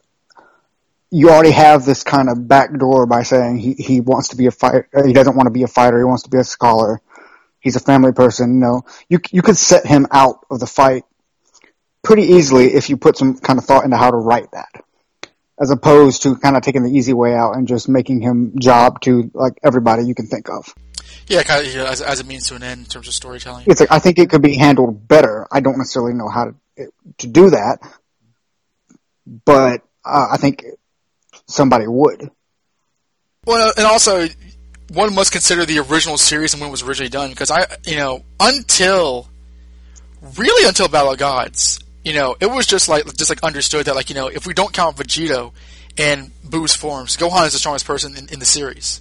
Like no one got stronger than him, you know, and like there was no evidence that Goku got stronger than him at the end of the series, you know, you know, and, and like that, that was like you know just like that, that was like uh, fact that was that was that was that was gospel. That was law, and since then they've elaborated on it more, and I, I, I, mean, I think that like Toriyama's involvement lends itself to it because like he is the one that kind of changed the boost like in the way that he did. I mean, we talked about this where he had Gohan be the main character, and then brought back Goku because he didn't think Gohan worked out, whatever that means. And sure, you know, yeah, I, I can see Goku being a lot more dynamic character, um, but I think that like if you if you spend so much time you know in this fandom liking the character in the way that he was, he was shown, and then I present it with like you know, well, if we're going by the last act of the Buu arc where he was like this, and kind of kind of using that as a way to move forward with the character from then on in. It doesn't feel right. That might actually that might, might work well if you're kind of if you start Dragon Ball Z with that arc, but like it, it does feel uh, stunning in a way. And again, like you know, I, I you know I don't need him to be like strongest person ever, but like I I also you know don't you know, don't I don't know, like don't forget what what this what the show is kind of you know kind of about. I guess I suppose it's, it's so fun. I would love to talk about this with, with people who are who would write in because I know this you know like like there's a lot of like like back and forth on it on online, but uh, too bad. what we say is law. um, let's move away from him for a bit. Uh, let's see. What did you think about? What did you think about Sorbet? I thought he's an interesting character. Um, it's been a while since we've seen a a Frieza henchman. Um, yeah, man, a, a, long while, and I, I, like the idea that he he rose up from the ranks. That he he uh, thought his entire army was so decimated that the only person left over to take take control was a very very low person on the totem pole. that Frieza was barely even registered. Like I like that. Like after you know after Frieza's death, after Goku wrecked that whole that whole organization, like it wasn't a presence as much as it was before. I like kind of seeing the aftermath of what happened to that. Yeah, I agree. I, I, I bought the whole like you know the Frieza army still out there. Um, that that always made sense to me. And I like the fact that like they, they can they can continue to, and I also like the fact that like like like you said with the Trunks references, they reference King Cold like we, they were about to bring him back, and then like he Frieza said, "Ah, who cares?" Which is totally in character. um, yeah, I, he kind of reminded me. I think in mainly his posture, he kind of reminded me of Babidi, like visually, because he kind of hunched over. He's kind of small, has a cape. Um, but he he he is a different character. He's not, you know. He's no Babidi. You know, he's, he's can't even like the dirt off the boots of Babidi, but uh, but he's not. Oh no, no, and that, that seriously, he's not the same character as Babidi. He's not Cui or Zarbon or Dodoria. He's a very individualistic character, which is kind of cool. Um, voiced by I don't know the, the voice actor's name in the Funimation, but voiced by Oolong. I noticed early on. It's kind of interesting, but um. Oh wow. Uh, I thought that he. Uh, uh, I, yeah, I, I, I liked him. I I don't know about the whole uh, shooting Goku through the heart thing. What did you think when, when that first happened? What did you think? Uh, I thought Vegeta was the one to do it first. that would be awesome. I really did. I, I, I was like, what? Um, I mean, on one hand, it's such an absurd idea. Like Goku could be shot. Like it, it's such an like out there idea, but it, it also makes perfect sense that Frieza would do that. Like, oh yes, it does. Yeah. Have a contingency plan and it would be something that it would be something that nobody would expect. Like Goku would not expect that. Like it'd be funny if there's there's like a like a little reticle or, or a dot yeah. like going into his heart before he shot. Definitely awesome. So yeah, like it was it was out there. Um, I mean, I guess it, it would probably take some suspension of disbelief to believe that that could actually, you know, hit Goku. Like he wouldn't register it. But at the same time, all of his energy was being focused on on Frieza, and I could see him not sparing any energy to to notice even his surroundings, since Frieza is such Yeah, a that- that- threat. and that was the point of it. Like, like he, he was so you know single single minded that like like he that was that was his downfall. Which I mean, I don't know if that's an actual characterization characteristic that he's demonstrated throughout the series. I that, that kind of felt a little uh, subsumed into his character, but it, it worked okay. I I do remember I, I had seen a GIF of that before the movie came out, like in America, so I was spoiled. I was like, what the hell? Um, thanks, Kanzenshuu forums, but but um, I didn't know that was it was like you know some sort of like uh I thought I thought he was killed. Like, did they kill Goku? But huh, interesting. But uh, I I did like the um, you mentioned how that was that was a character point that was brought up. I I did like a lot of the foreshadowing in here. Uh, it was it was Okay. pretty well done. You know, the, the characterizations that were kind of listed for Goku and Vegeta made like to, for for the most part made sense. Um, I, I like that Whis basically just told Vegeta like just let go, like uh, let go of your your rage and be calm. And which every I think everybody is like, yeah, duh, dude, just do that. let go of He's your the angriest character in the show. It's like you're so angry for no reason. Uh, I like seeing Goku and Vegeta train together. That was really neat.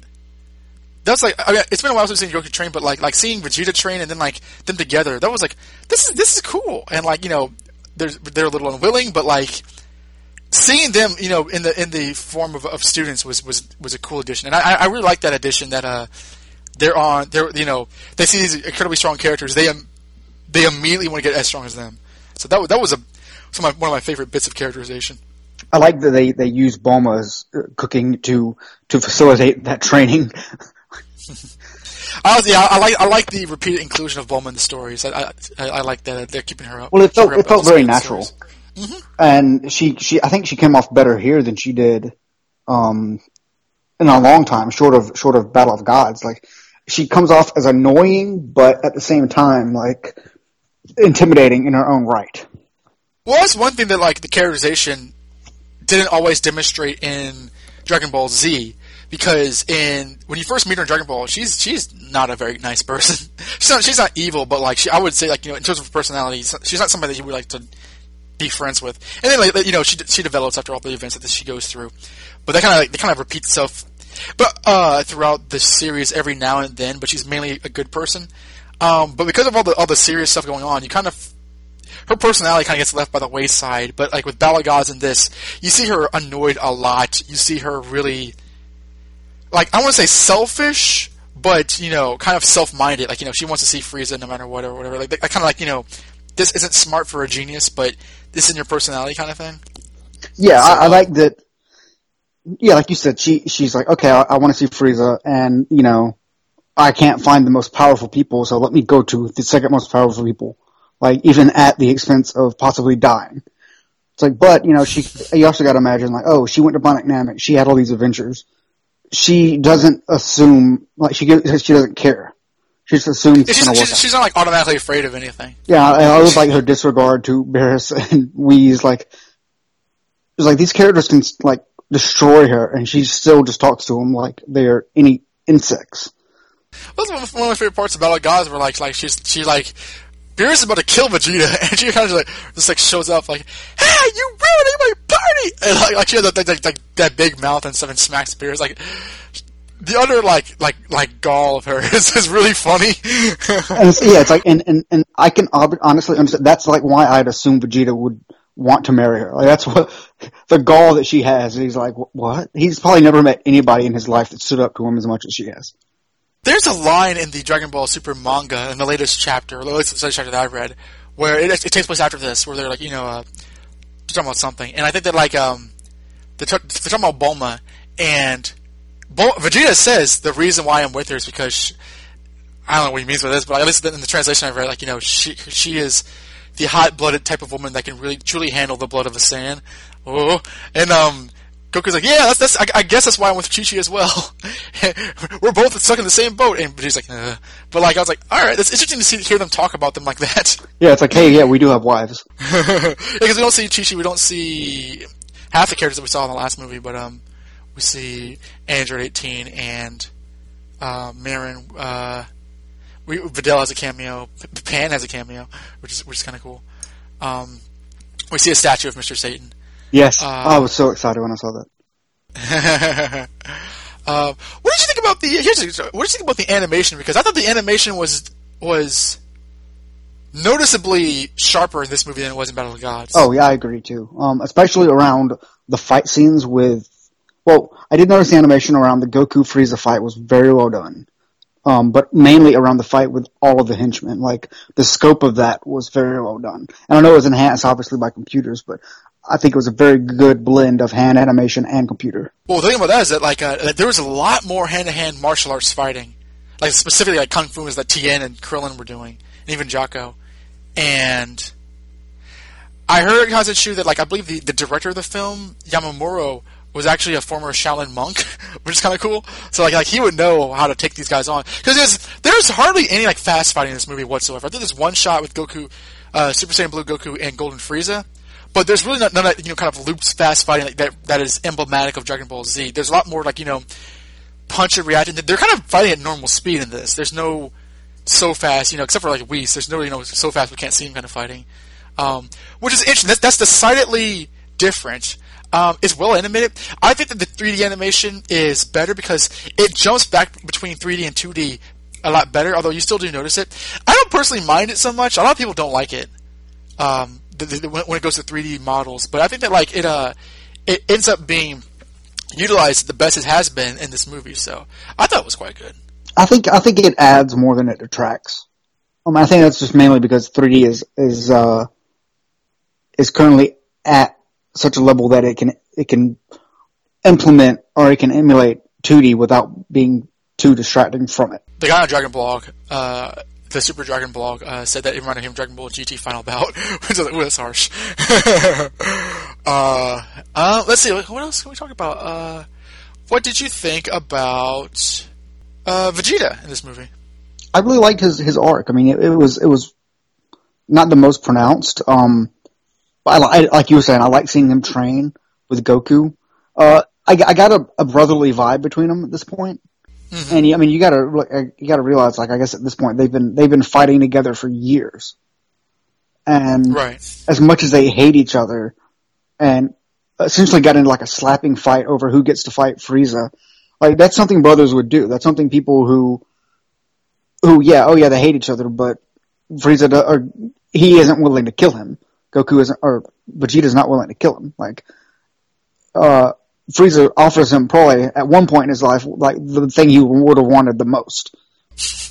I want to talk about that. Why do you think that was going to work? Did he just forget torturing Vegeta to death and killing him on on on, on planet Namek? like, I was, I was stunned how dumb Frieza was and thinking like, you know, come on Vegeta, you know you want to work for me again.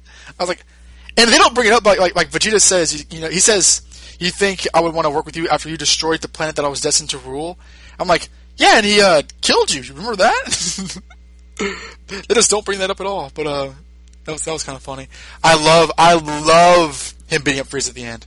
Oh, that was so that was so like cathartic. yes, it's like he he needed that. He needed that so much. Like, like after the Frieza saga, where like like he's just literally getting like, like you remember getting strangled by the tail and stuff. Like like oh man, that was that was delicious. And I remember um, Christopher Sabat said like that was that was like one of his favorite parts in all of Dragon Ball Z when Frieza or Vegeta gets his get back on Frieza. Um, I do think uh, to kind of go back to why Frieza might think that would work. Well, the last time he saw Vegeta, Vegeta was dying, yeah, but he he also wasn't a good guy. He also wasn't helping Goku all that much. Like he didn't see him have a family and see him fight with Goku for years and years. So maybe maybe he just assumed, okay, well, he can look past that for his hatred for Goku and because by by Frieza's timeline, he had really just turned against him fairly recently. That's true. That's true. Yeah, I, I, I'll, I'll give you that. It's not. He's not. He's. I mean, he's not aware. Of, I mean, granted, Vegeta rebelled against him, but he, he honestly has no no inkling of how strong Vegeta is whatsoever. To him, Vegeta's like the same as he was on Namek. So, okay, yeah, sure. Yeah, you know, he's been dead so long. So Now, what about the uh, what about the reveal that Beerus was the one who ordered Planet Namek or Planet Saiyan or Planet, Planet Vegeta, Vegeta. to be destroyed. Planet Namek. Um, what do I think about that? I think that's kind of a needless retcon. Because that's that's new information, correct? Yeah, that is new. I, I I don't know. I think actually mentions it in um in um Battle of Gods briefly, but I, I think that they reminded of it again. You know, I don't know if I, I don't know if I like that because the original reason where, where that Frieza, well, I think it was you know implicitly afraid of the Saiyan race overcoming him and getting stronger, worked fine. I think that like you know just at, retroactively adding Beerus, oh I told him to do it, that feels needless to me. Um, I don't know if it necessarily upsets me so much, but like it, I, the other, the previous reason was just fine. I don't know why Beerus. It feels like he's trying to put Beerus over in a way which, which which he doesn't need to be put over. You know what I mean? I agree, and I don't know why that. uh I really can't think of a reason why he would want that planet destroyed. Like, was was Frieza working for him at, at, at instance? Is that what they're trying to imply? Well, it's also like yeah, like he was planning to kill Frieza when before Whis told him that, that Goku beat him. So like, it, it's weird that like like what is his relationship with Frieza? Like like does he like him or dislike him? Like I know that he's blasé about everything, but like uh, it's it's kind of ill defined in that way. Like it's almost like he was wor- working for Beerus in some sense, but he wasn't because they see. And this is one thing that my, my, my brother doesn't like: the fact that Frieza knew knows who Beerus is. But he was saying so much that he was the strongest person in the universe, like you know, and Majin Buu apparently. So it's like you know, retroactively putting putting over that like apparently he knew about these characters, but like said he was the strongest in the pers- universe anyway. So See, I could see that just because, like, at the same time, Free, it's it's implied that King Cold was stronger than Frieza, but he's, Frieza still claims he's the strongest one in the universe. Like, oh, that's true. he he's he's he's the the tenth grade bully in high school who understands there's people above him in the pecking order, but isn't going to admit that to people lower than him. Yeah, that's true. That's also, but I think Vegeta said it well when he was fighting Goku. So like, you, you know, they're they're very haughty. These guys. yeah, I, I, I can't see that. I can kind of wrap around, wrap my head around that. Um, I'm trying to think. Is there anything left for me to talk about besides the ending? Is there anything that you want to bring up? Uh, no, I really, I really think I've covered or pretty mentioned everything pretty much I agreed with. If I didn't, you did. Besides Krillin being a cop, which I find hilarious. That, that, that was, I think that we, we learned about that like before the movie came out, but uh, I liked seeing him like you know they they outrun his, his hover bike, so he just kind of uses super speed. And I love that he, he, he has like the shorts on that indicate if, like, his hover bike is like the the the equivalent of like those cops that ride the bicycles. I didn't know anything about that. Yeah, Like those, 'Cause he was those giving someone a shorts, like earlier. yeah, that's that's that, that's what he is. It's just funny to see him see him having a Yeah, job. a day job. I, I thought, I thought he just kind of you know, just like, like mooched off of Roshi. Because like I remember like like when in the Buu arc, you learned that like like him, 18, and Marron are, are living with Roshi. So like they just kind of moved in without maybe Roshi even knowing about it. yeah, and here it looks like they moved out, like or they're, they're living somewhere else. Yeah, when, when we see 18, like they're like in the city. So, hmm. which by the way, like like like Frieza destroys North City, and then like Bulma like like like, like inserts a line that's, that's almost like dubbed from like somewhere else. Like, oh yes, as soon as we get the Dragon Balls to restore North City, I was like, oh yeah, that happened, didn't it? He destroyed an entire city. I totally forgot about that. And then the planet. yeah, exactly. Oh God. um. Okay, so the ending. What did you think about the ending? Uh, I don't know. I really don't know. Like, because they set it up early in the movie. Right. So I, I can't say it came out of any, like, nowhere. Because if it did, it'd be awful. And I, and I, I legitimately forgot about it because it isn't beat over your head. But as soon as like Whis peeps up, it's like, oh yeah, yeah, you, I forgot about this thing you could do. And it, to me, it just kind of confused, like, what is Whis? Because they make it a point to say earlier in the film that Beerus says, I'm the deity, you're not. I was about, yeah, I was just about to say that. Yeah, exactly. So that's a good. That's a very good point. Like, what the hell is the man? But Whis i- is, is clearly shown to be his superior in almost every way. Like he trains, because we got that revelation at the end of the last movie that he trains Beerus. He's training. yeah. So like, what? What is someone who's stronger than a god? It's like is is it something something akin to like A super god. I was gonna say something like a genie that's super powerful but has certain rules it can abide by. Like can, can he not defeat Beerus or not defeat gods? It's yeah, it's Oh, he, yeah. I mean, he, he knocked out Beerus pretty easily in the last movie, but like, like, like why is he even with him? well, it, they, they, you they, have to stay like, neutral. they, look, they look like they're friends though. They look like they're bros. so I like their relationship in this movie. Oh, yeah, they do have some of the best lines. Like, you ate four strawberries. There was there's, there's some very good dialogue. I like I like Jaco's line. Uh, the, the Galactic Patrol has some very strict policies against suicide missions. but um, Oh, and I love him wanting to get a photo with Beerus. yeah, And like his old timey like digital camera. Like he doesn't have a cell phone. right, right, right. Um, but uh, but I don't know. Like like like, do you? Are your are your are your hesitations with the ending? If, if I'm being generous, the fact that like it's a reset button, or it's the fact that like Goku shows his his way into Vegeta's kill. I I don't have so much of an issue with the re- reset button because it, it was established early on, and it was it, it did have It wasn't as it, cheap it that had way. specific rules like hey you can only go three minutes in the past. It's like okay this character has been shown in the past to be super powerful, and for the majority of the movie they've been neutral and they even admit like Beerus is like well what kind of destroyer god am I if I'm bringing a planet back to life. Like so, like they acknowledge that hey, they should they they they shouldn't be doing this. And it's also kind of kind of puts them less less neutral and more like you know on the side of the good guys. Like, oh, we're only doing it for for your delicious food, but like you kind of get the sense like you know they they've kind of taken a shine to everyone. Yeah, like they may say that all they want to, but um, now as far as is, I didn't have an issue with them with him stealing Vegeta's kill because we Vegeta didn't get, Oh, I did. but we got to Sorry, see it like. Like we got to see him defeat him. Like, granted, Vegeta like doesn't realize that, but Okay. but he saw that. The audience saw it. I guess all the characters saw that because I'm assuming they all went back in time, not just Goku. Yeah, oh, yeah, everyone did. That's a good point.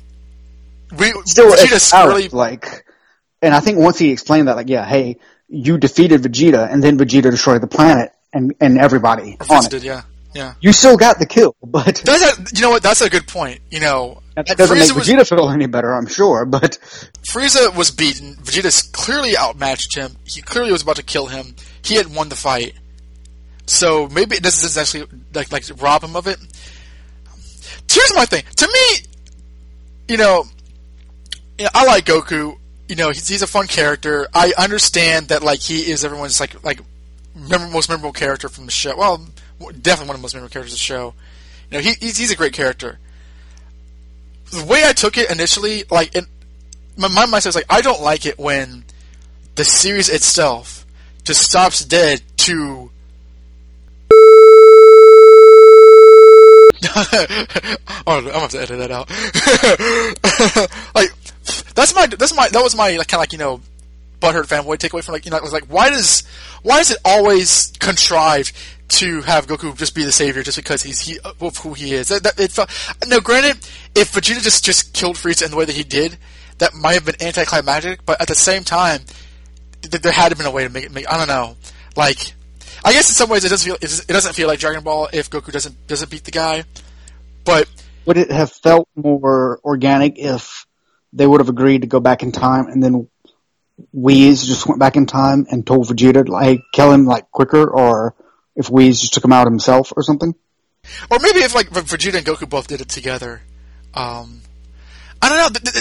It feels. I, I, granted, okay, it's a gag. I know it's a gag. It's it's mainly done for a joke, but it feels like the way that the series has been since the Buu arc, the end of the Buu arc, where they're putting Goku over in a way which feels obtrusive in the in the in the in the narrative in the, in the storytelling process. Like all this stuff is going on, but we got to make sure that Goku gets on top. And in doing this podcast and watching the show from beginning to end, I find that I just more I just enjoy Dragon Ball as a series of events with these series of characters.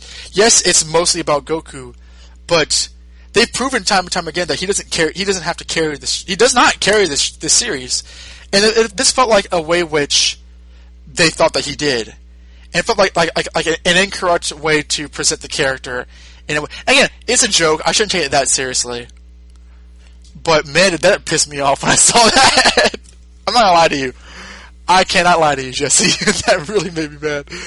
But but in the way that you said it, where like Vegeta still beats him, I should probably let it go. Um, I see. I wonder if it's if that's the reaction it's meant to have, like because I mean, ultimately, I guess you had the same reaction that Vegeta does. And a lot of people did. a lot of people don't like this. Like, what the hell? Goku, really? Um, and I kind of like the fact that like Goku, for a while, just like just didn't kill Frieza. You know, he, it's, it's like in the name, right? He didn't have to. He was already beaten. So, but you know, uh, it, it was just so awesome. When Vegeta was like, "Don't you dare think about being resurrected again." that was just so boss. Stay black, Vegeta. but um, And I, I love, I love the, the hell that that Frieza was in. Oh yeah, we, we, yeah, we didn't about that. Yeah, that was great. Like his his own hell is like these clearly Toriyama designed like angels running around singing and being happy, and he complains about it even after he comes back to life. Yeah, like he he, he was that disturbed by it. like like they were acting as though their their their greatest joy in life was the next moment that they would receive their precious hug. That was that was pure Akira Toriyama. That was so funny. it wasn't like you know because the, the movie starts off like you know this kind of fiery thing, and then you go underneath, and it's like you know, this this happy like you know cherry blossom l- yellow field. So I love that. And just hearing him describe it, like he was so distraught. Yeah, like I was watching the film and I'm like, "W- uh, is this the right? So what? What am I watching here? And these little like know creatures dancing around, and then like the cocoon spins around and it's Frieza. Was And like, that he's like he's like uh, cyborg Mecha Frieza, oh yeah, yeah. I love that they they acknowledge that too in the film. Um, which makes it which makes it feel like it's a continuation. Truly. when Sorbet uh, says, you know, we we have this new regeneration technology. We don't even need to enhance you with cybernetics. Ah, yeah, totally, totally. You know, yeah, yeah. I, I think for the most part, continuity was treated very well. Continuity was, was kept in ways which it, it would have. Uh, but then I I think other t- other times I feel like you know things would happen for the for the needs of the story, and not for the for the logic of the of the story. But you know,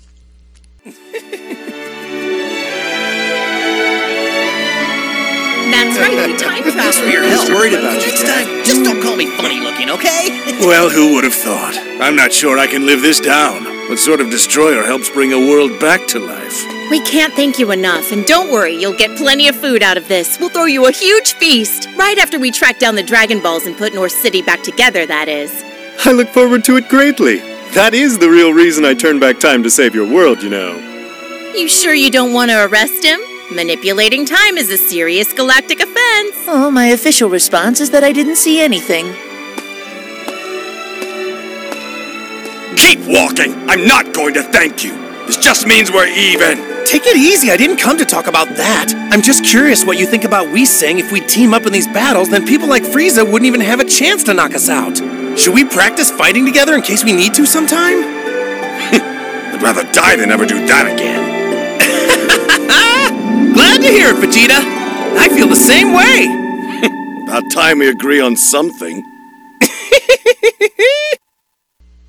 yeah. Um, I think I think that's a, that's a good point. That like you know, regardless of the ending, Vegeta did beat Frieza in, in a way. So it's just kind of a gag. I take. So okay, uh, you know, thank you for calming me down in that way. Um, okay, yeah, I I think that's about all I have to say about it. Overall, you know, any final thoughts for Resurrection F?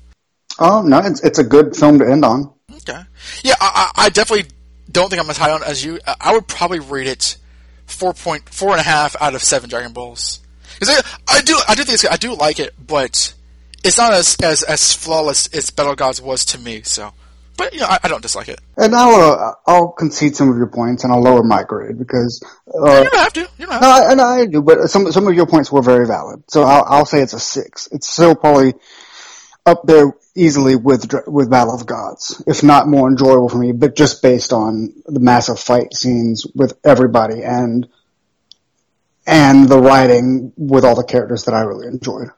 I know right now for uh, uh, December, Team Four Star is ranking all the movies and specials, and they have uh, some movies, and they, they actually ranked this in terms of like the, the tw- top twenty four Dragon Ball movies or specials, or whatever. They were they ranked this in, in number seven, which is pretty high. Um, so uh, you know, different people people definitely like it. Um, yeah. Um. So, uh, let's see. Do we want to do emails first, or can you kind of just talk? I guess we can do emails first. That's, that's the next order of business. Okay. We have. Thank you very much, everyone who emailed in for this last episode. We have nine emails, and our first. We have new new people emailing, which is great. Our first email shall be uh, one from Mister Atticus Cronenberg. He starts off, Dear Next Dimension guys, Holy heck has it been an experience for me. I only discovered you guys back in mid-October. Maybe you've seen some of my activity in, in the Facebook group.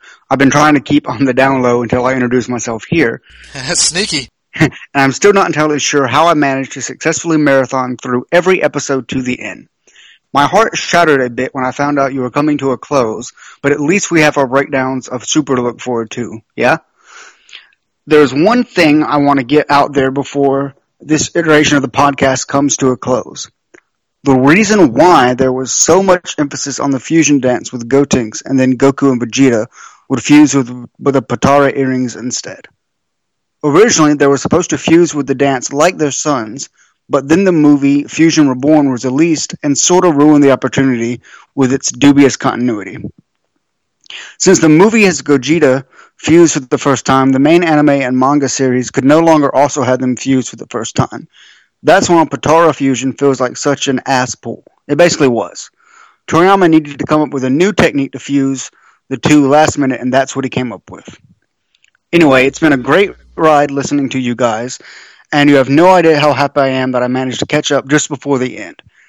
There were so many times I wish I could have emailed you when I was still over a year behind. Remember the Xenoverse Future Warrior speculation? But hey, that's just how it is.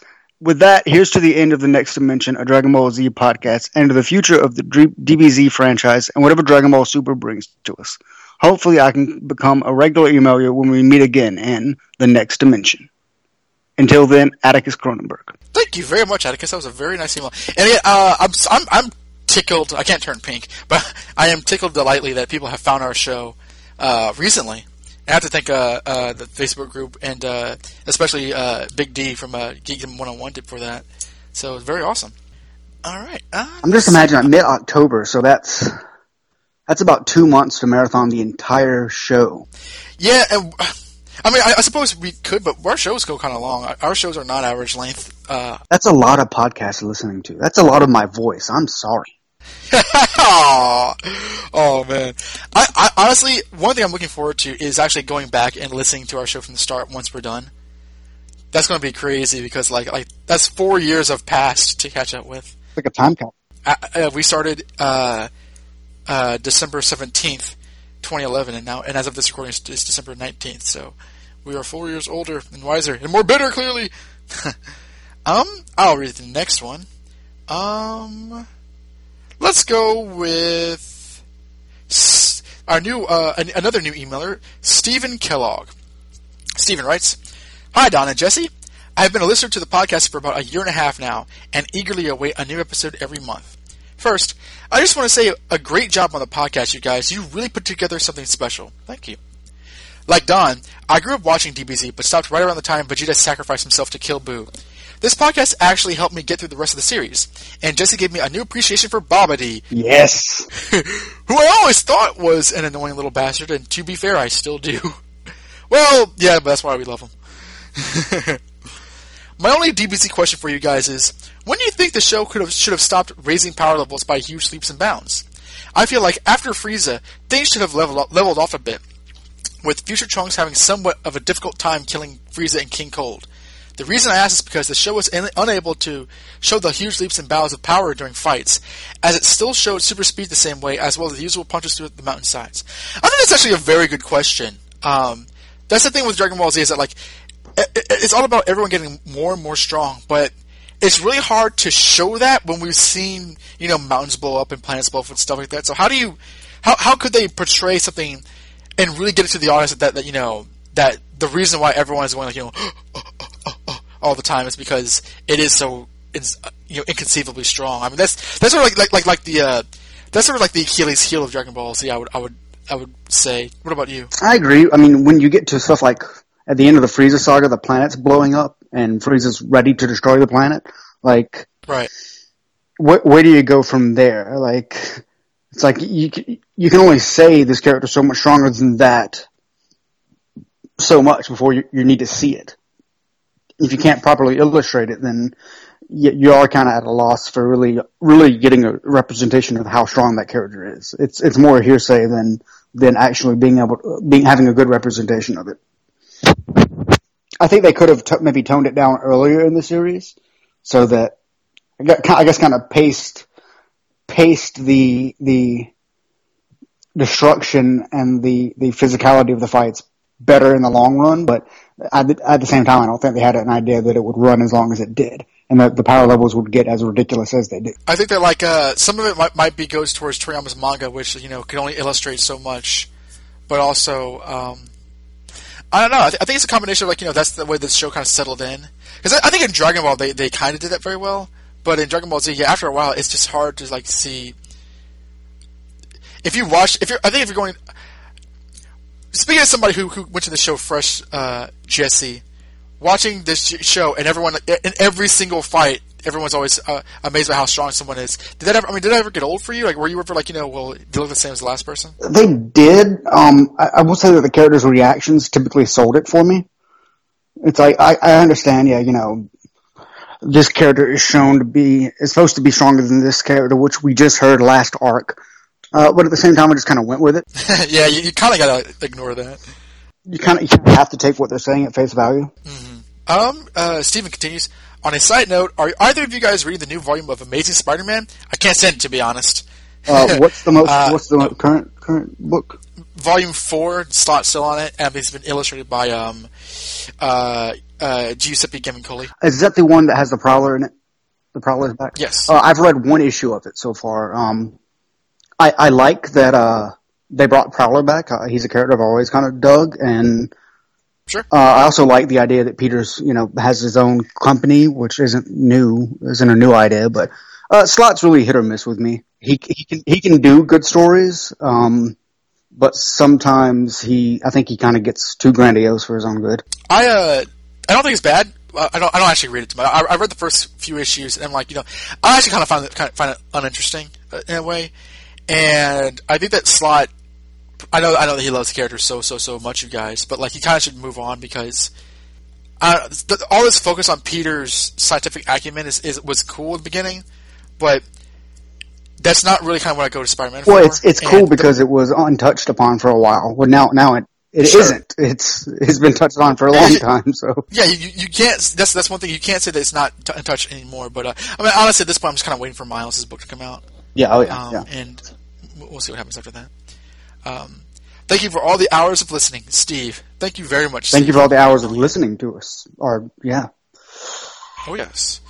Um, our next email is from another new emailer. I believe. Maybe I'm wrong. Hopefully not.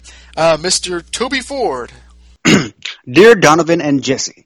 By the time you read this email, I'll be on my way to Planet Namek to wish for an extension of the show. Actually, it's probably is time for us to all wrap this up. We spent years on this journey gathering the Dragon Balls, battling Frieza, Cell, and Buu.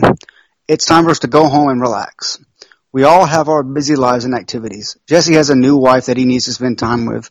And Donovan, you've got, well, to edit this last episode. like I was like, all right, we're done. Don, go go edit this. I'm gonna go lounge with my wife.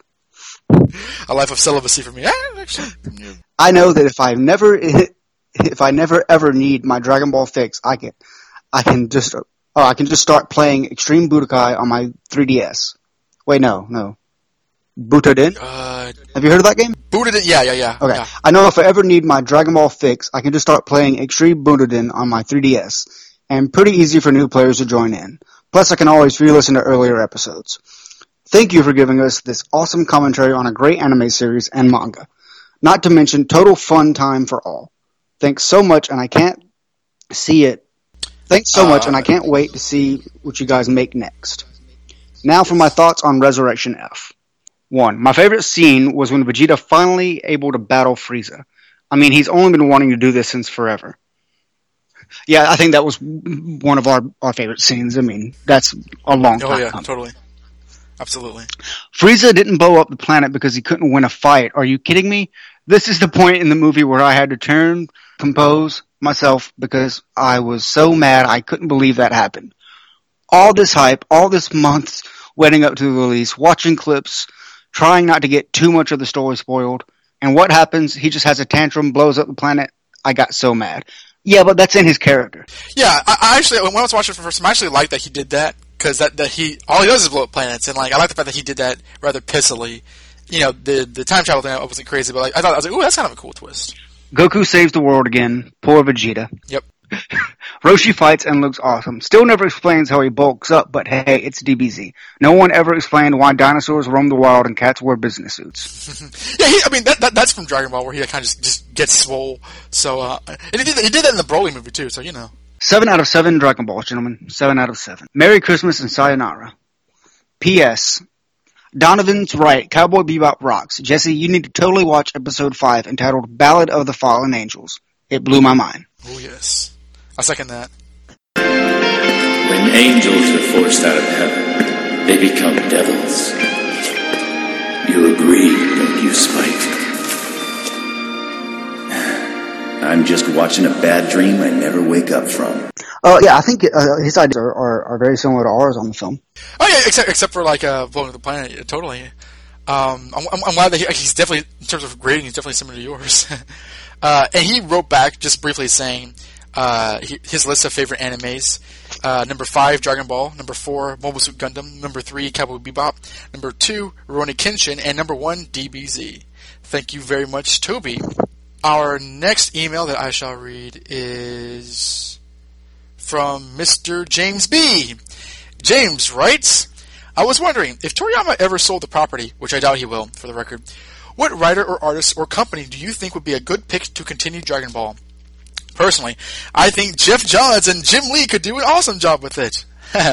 Johns writes great stories from personal to multiversal scopes, and Jim Lee is an excellent artist and visualizes speed very well.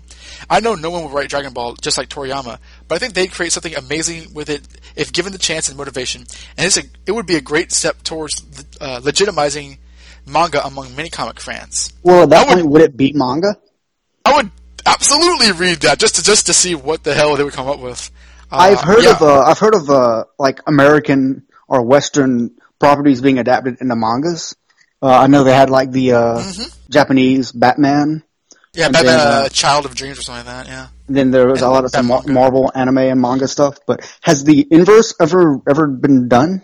Has manga ever been westernized, other than like in you know film adaptations? Um, at the moment, the one thing I can think of is that Macross uh, was dubbed in America as Robotech, and there was a comic book adaptation of Robotech, which I actually don't know the, the entire series, by the now defunct company Comico or Comico. Um, so that's kind of like you know a Western comic book based on a Japanese anime, it, it, uh, sort of sort of, but it was based on the dub. That's the only thing I can think of. Um, and there's also like you know extended adventures of that. So that's that's one instance, but I can't think of anything else. So uh, yes.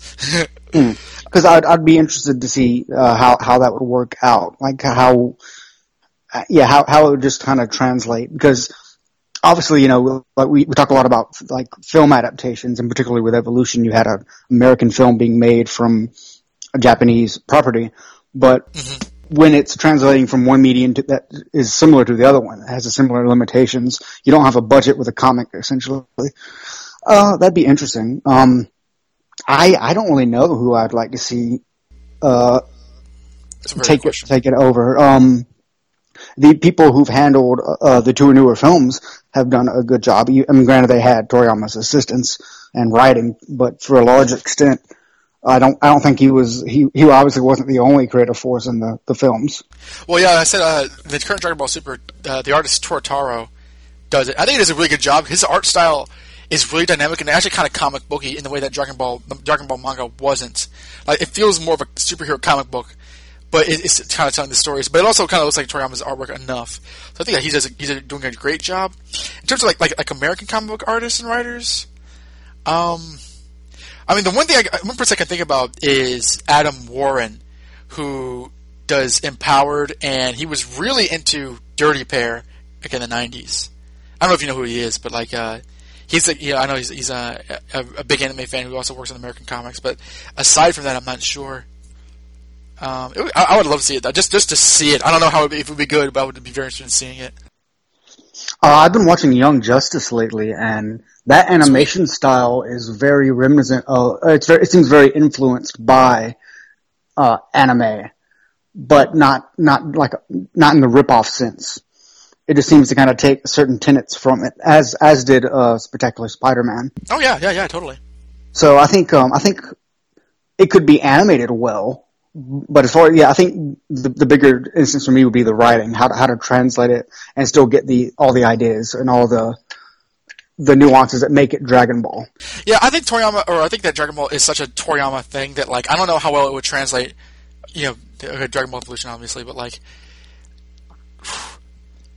It's, it would be weird to see an American try to in, imitate a very eccentric uh, Japanese comic creator or manga creator. So it's probably not a good idea. But I would I would just be very interested in seeing how it would turn out. James continues. On a side note, thank you for the time you've done and put into entertaining us, bringing fans together, and expressing your love for Dragon Ball. I do hope you decide to cover other series, but I appreciate what you have done either way. Thank you very much, James. Yes, kind words. Thank you, sir. A lot of love here today. Hooray! Yeah, so far no one's emoted. Thank God it's over. Watch Saskia pull that. no. And our next email, this email was actually sent 30 minutes before we started recording, so good timing. Our next Wow. email is from a guy called, God, Silla got me on that last time, a sir named Mr. Nick Doan. Hi, it's Nick from Boston. I found the next dimension about a month ago and am deep in the Buu Saga. It's really a great pastime to hear great talk about one of my favorite series from you guys. Congrats on 50 episodes. Just want to let you know, even now people are just discovering the next dimension. P.S. I actually found this podcast when I was searching to make sure no one's doing the idea I had for a podcast. February 7th, 2016 is the 20th anniversary of Dragon Ball GT. So I'm starting a podcast called The Last Dragon Ball that covers all the episodes and movie of Dragon Ball GT. I know how this super, I know how, I know now that super exists. It's decidedly not canon, but I just love anything Dragon Ball. You guys are the best. Nick, thelastdragonball.com. You hear that, Rich? the Dragon Ball GT podcast is coming sooner or later. Thank God it is. It's, I, I, I like the idea that somebody's showing it some love. That somebody is at least Sure, absolutely. I'm not, I'm, not, I'm not trying to be mean to say that. No, no, no. Yeah, that somebody's is covering it and and, and kind of giving it a treatment of for for good or ill, like just kind of kind of dissecting it and seeing what it's about. Especially now in light of of Super coming out and kind of super, uh, superseding it or putting it effectively non-canon. I, I wonder if it is considered non-canon if people can view it less harshly. And I would absolutely listen to a Dragon Ball G- GT podcast. I really, really would. Just kind of to hear people's perception of it. I would totally would. So yeah, go for it, man. Thank you. For, thank you. Thanks a lot for emailing in. Um, our next email is from a guy that Jesse and I sure don't know. No, sir, not at all. We don't know who he is. So this new guy writing it is some stranger named Tyler Crone. What? yeah, I know. Weird name, right? I don't know. Mr. Tyler Crone writes, Hey, Jesse and Don. I have been a longtime friend of the show, knowing both of you would be such an awesome team since before the first episode launched. While I shared the page and trailers when they first premiered, I unfortunately was not ready to accept the joy of Goku, I mean Dragon Ball, into my heart. I had read a little of the original Dragon Ball when I was younger, and it seen some episodes of Z here and there, but most of my knowledge came from the PS2 Budokai and Tenkaichi video games. However, a few months ago, I found the Vizbig volumes of both Dragon Ball and Z and decided to dive headlong, or shin headlong if you will. I then started with your show to be a companion to my uh, reading. Unfortunately, I have not caught up completely yet. I'm still on this year's April Fool episode. But I wanted to write in to say goodbye to one of my favorite podcasts ever. Aww, Tyler. You guys have provided days of listening entertainment for me, and I can't wait to hear the finale. I still wish I had been a call-in show so I could have voiced my opinions instead of typing them to you, so you could hear how heartfelt they are. You guys are some of the best podcasters in the business, and I would tr- I will truly miss you. It's gonna make me cry. So emotional right now. You have inspired me to check out more anime and even Magical Girl anime. Go watch Madoka Magica and Yuki Yuna is a Hero. They are both amazing. Uh, thank you for that. I also want to start up my long defunct Invincible podcast. That will probably come after the holidays, though. New Year's resolution time. Sorry, this is a little long. And it wasn't. But I want to properly say farewell to the only podcast I actually listen to regularly anymore. Good luck in all your future endeavors and find more shows to be on. See you guys on Facebook, Tyler Crone. That was so nice.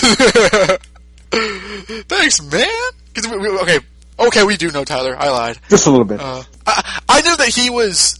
I knew that he was aware of our show, but you know he never uh, sent any feedback. So I was very. I had no idea if he listened or not. So that's awesome. Yeah, that, yeah, that's awesome that he, he started listening. And he said he's only at this year's April Fools. That's pretty good. Yeah, he. Uh, uh, I mean, he's, he's got a solid, I think, like six months worth of back content left because he's he's not listening to episode forty three, the end of the series, Battle of the Gods, the movies. I think. Isn't that's actually right before a movie uh, talk? But he he's listening to Stella now, so. Our next email is from the mistress of mayhem herself, Saskia Van Emden. Hey! Hooray! Saskia's back. Oh yes. Dear Don and Jesse, I can't believe we're finally at the end of the next dimension. After much fanboy and ranting, you fanboying and ranting, you guys are finally hanging up your turtle shells and calling it a day. While it's a sad day, the Facebook community you guys started has been awesome and it's been great to connect with you guys online and to talk about things outside of DBZ. Yes, there's a world outside Gingertown. also, shout out to my fellow Brits and Arsenal fan Alex. Now, onto my thoughts. I know that we're being given a lot more DBZ content in the forms of Resurrection F and Dragon Ball Super, but I'm not completely wild about DBS. The animation is fantastic, but I'm not sure whether it's quite capturing the heyday of DBZ or Dragon Ball. For me, I don't know if the show will ever recapture the magic it had, but that could be the nostalgia talking. I am super pressed about Gohan being weak again, but I guess Toriyama doesn't see Gohan as a potential fighter. If that's the case, it's a shame because I'd love to see Mystic Gohan make a reappearance, if only for a little bit. You and me both. That said, this isn't a GT horror show, and I'm definitely still, and I'll definitely still be tuning in.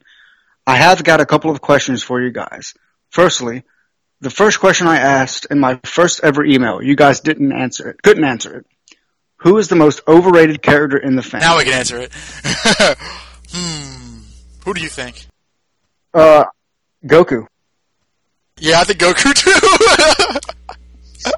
uh, again, I like Goku. I, I really like Goku. He's he's my, he, he is my top three, but I personally feel that like the memories of Dragon Ball Z, in my from what I've observed, and this is pretentious for me to say, I don't want, I I'm speaking for people I don't know, so I do apologize. But from what I think, people seem to think that like the show was about Goku himself more than it actually was, and as a result, I feel that like both Toei Animation and the production company and the fandom put him over in a way which Toriyama himself didn't exactly, and that kind of annoys me. And this, this this showed up a lot in the later movies, like you know, falling down from heaven to help Goten and and Go, Goten and Gohan fight Broly and movie thirteen and stuff. So uh, yeah, I can't I can't disagree. Go- Goku Goku's a great, terrific character, but he's also probably the most overrated. Anything you want to add to that? I'll say Goku and then followed by Frieza, just because I hear Frieza put up as the benchmark for like power levels Mm-hmm. for some reason, even though Cell, the androids, and Buu.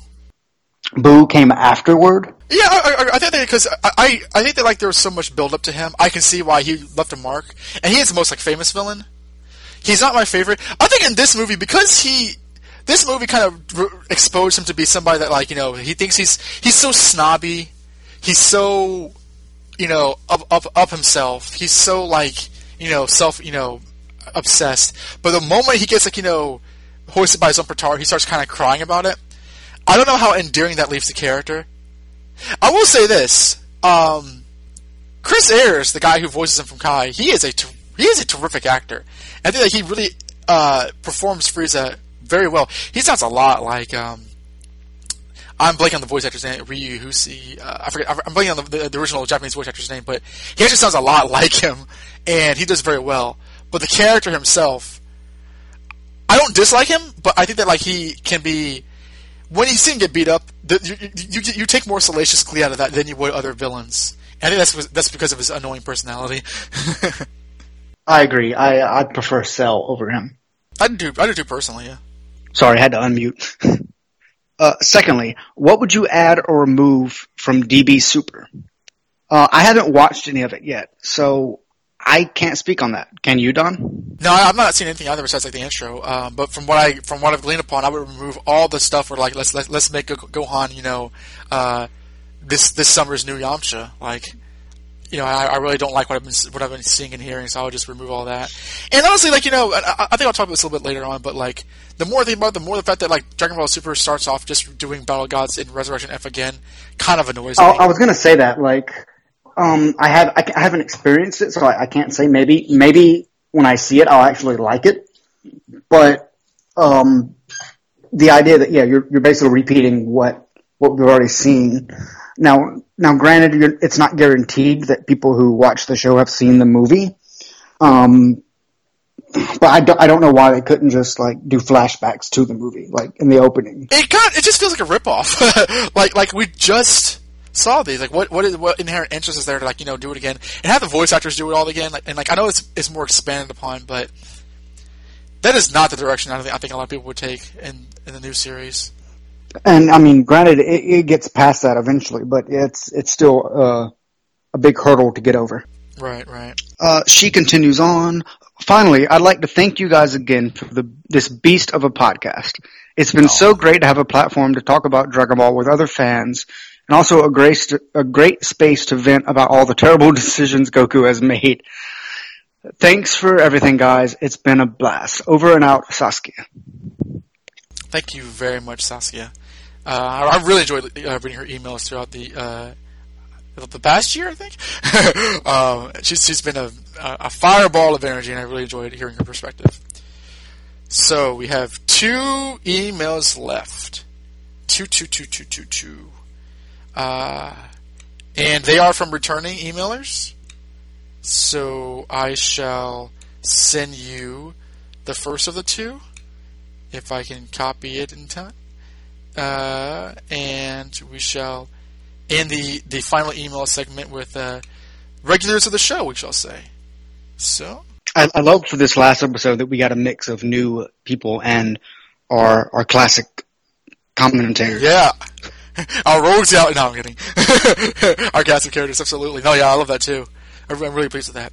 So, uh, our next to last email of Dragon, next mention Dragon Ball Z podcast. Did you send me that one? It, now I did, yes. Is Mr. Alex Evangeli, the roaring Brit himself.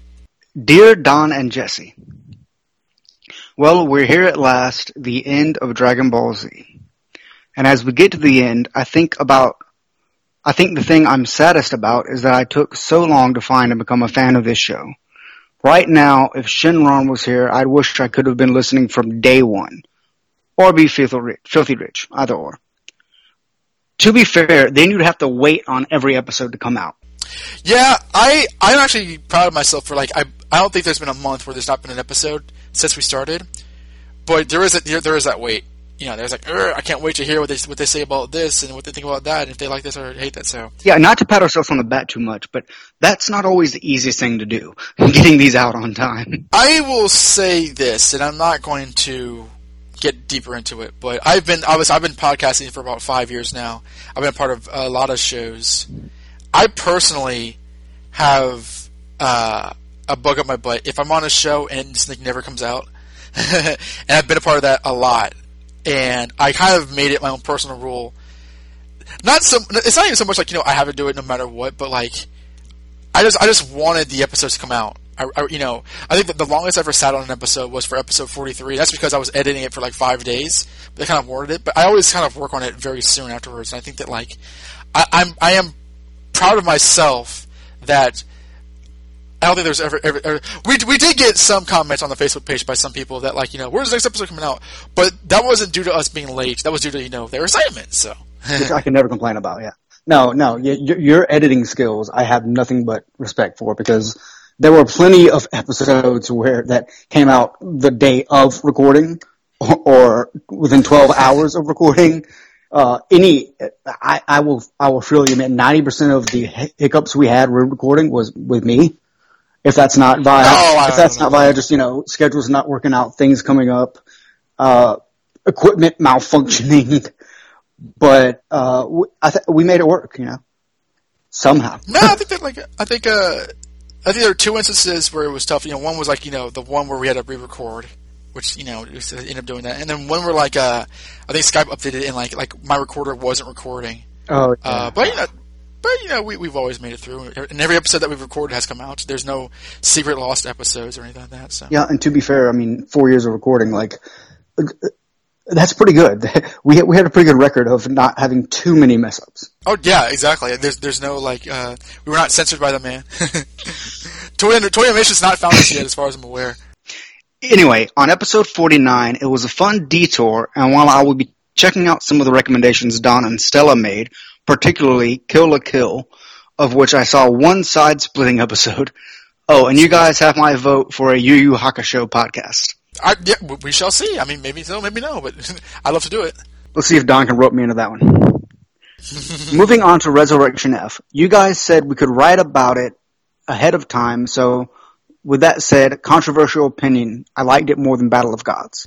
hey, I think I did too, so, you know. Okay, I don't think you said so. You you like this more than Battle of Gods? Uh, yeah, I do think I enjoyed it, yeah, more more than Battle of Gods. was that because the, the, it was like more decidedly action based? Yeah, Or? um, I think because more the more the side characters got a, a better showing. oh, absolutely true. Yeah, totally. I think I think Battle of the Gods was probably a, a better made movie as far as like plotting and everything, but I, I do enjoy this one more. Okay. For one thing, the fighting and animation are pretty solid, just like the last movie, and the English voice acting superb, particularly where Ayers is concerned. For another thing, the film centered around Frieza, literally my favorite villain in anything actually. As much as I might like Joker, Norman Osborn, the Master, or Lord Vader, Frieza will always be my biggest bad. He's on the one hand a mustache twirling villain, but he twirls that thing with a hell of a lot of style and is unapologetic about being sadistically bad to the bone, with the power to back it up. On the other hand, that's maybe not too realistic and simplistic, but to me, it's kind of him being the quintessential pure villain, pure supervillain. The guy who you love to hate and feel utterly satisfied in seeing get their comeuppance. I would say I would say that uh, Frieza is like like the most evil personality on the show. Um, Grant Buu self personalities, but they were because they were constructed and created. Frieza like just you know was evil from birth, so that I can see that as an appeal. Buu has some redemptive qualities, and yeah, like you said, Cell is essentially an android, so yeah, Frieza's just a big dick. oh yes. But to me, the biggest reason I love this film is the fact I got to see a genuine article English spoken DBZ movie on the big screen in a packed theater full of fellow fans laughing and clapping along with me. It was an experience I dreamed about since I was but a wee lad. It sounds so dumb, but I never really appreciated that over here in England there were honestly that many people who still remembered and loved this crazy ass show like I did. Growing up, the number of people I met or knew who were like that amounted to less than 10 or so loving DBZ. Loving DBZ was always something I kind of just did myself until I got involved with online discussions, mainly with people in the US.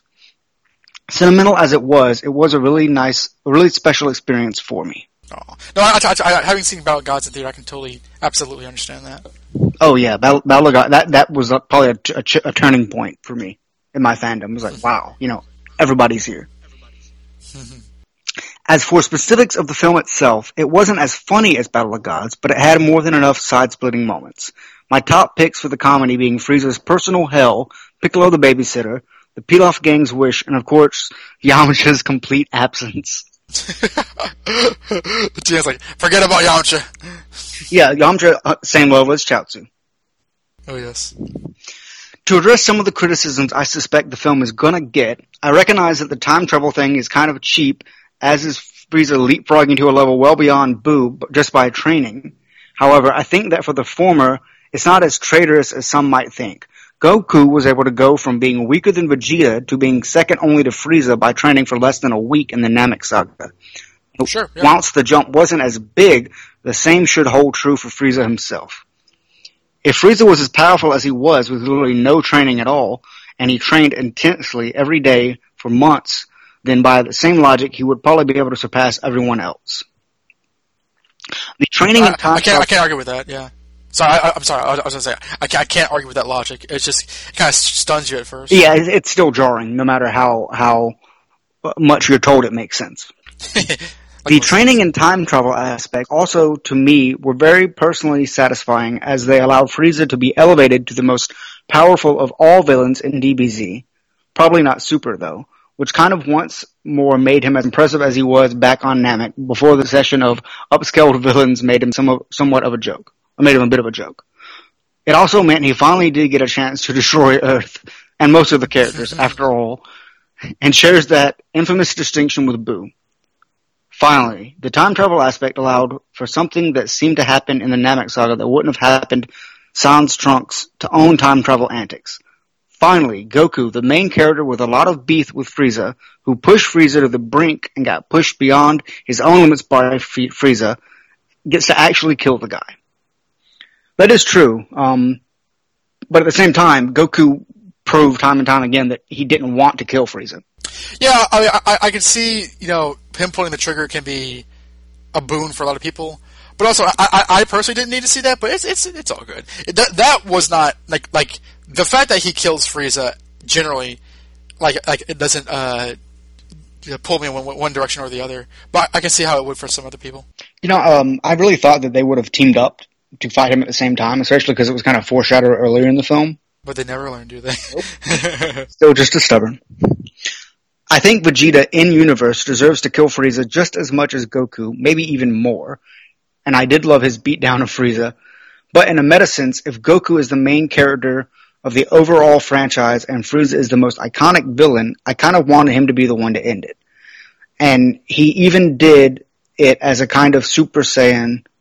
So it again sort of finished things off where they were hinted at going back to the series proper before things went it's one of the few times I was okay with Goku stealing the spotlight from characters who deserved it at least as much. This wasn't a Wrath of the Dragon sort of situation because the narrative did involve him heavily, and he and Frieza have a lot of personal business. Mm-hmm. I I still don't like it as much, just because yeah, I I, I, I firmly believe Vegeta has more is more deserving of killing Frieza than than Goku would be. Yeah, Goku already avenged Krillin, so like Vegeta has a lot more of a personal beef. You know, what, what with killing his father and his family and his Killing his, None his of entire planet and then and then humiliate him as much as he has. Right. You know, working for him all those years. So, yeah, that's that's that's, that's, that's I think that's where uh, some of like you know Vegeta should been the one to kill him may come from as well. Speaking of the new Super Saiyan Blue form, which I refuse to call Super Saiyan God Super Saiyan. Initially it seemed dumb, but now it's grown on me. Super Saiyan God and the regular Super Saiyan forms had colors associated with fire, what with the red and the gold, and the blue fits in with that sort of more intense and focused heat.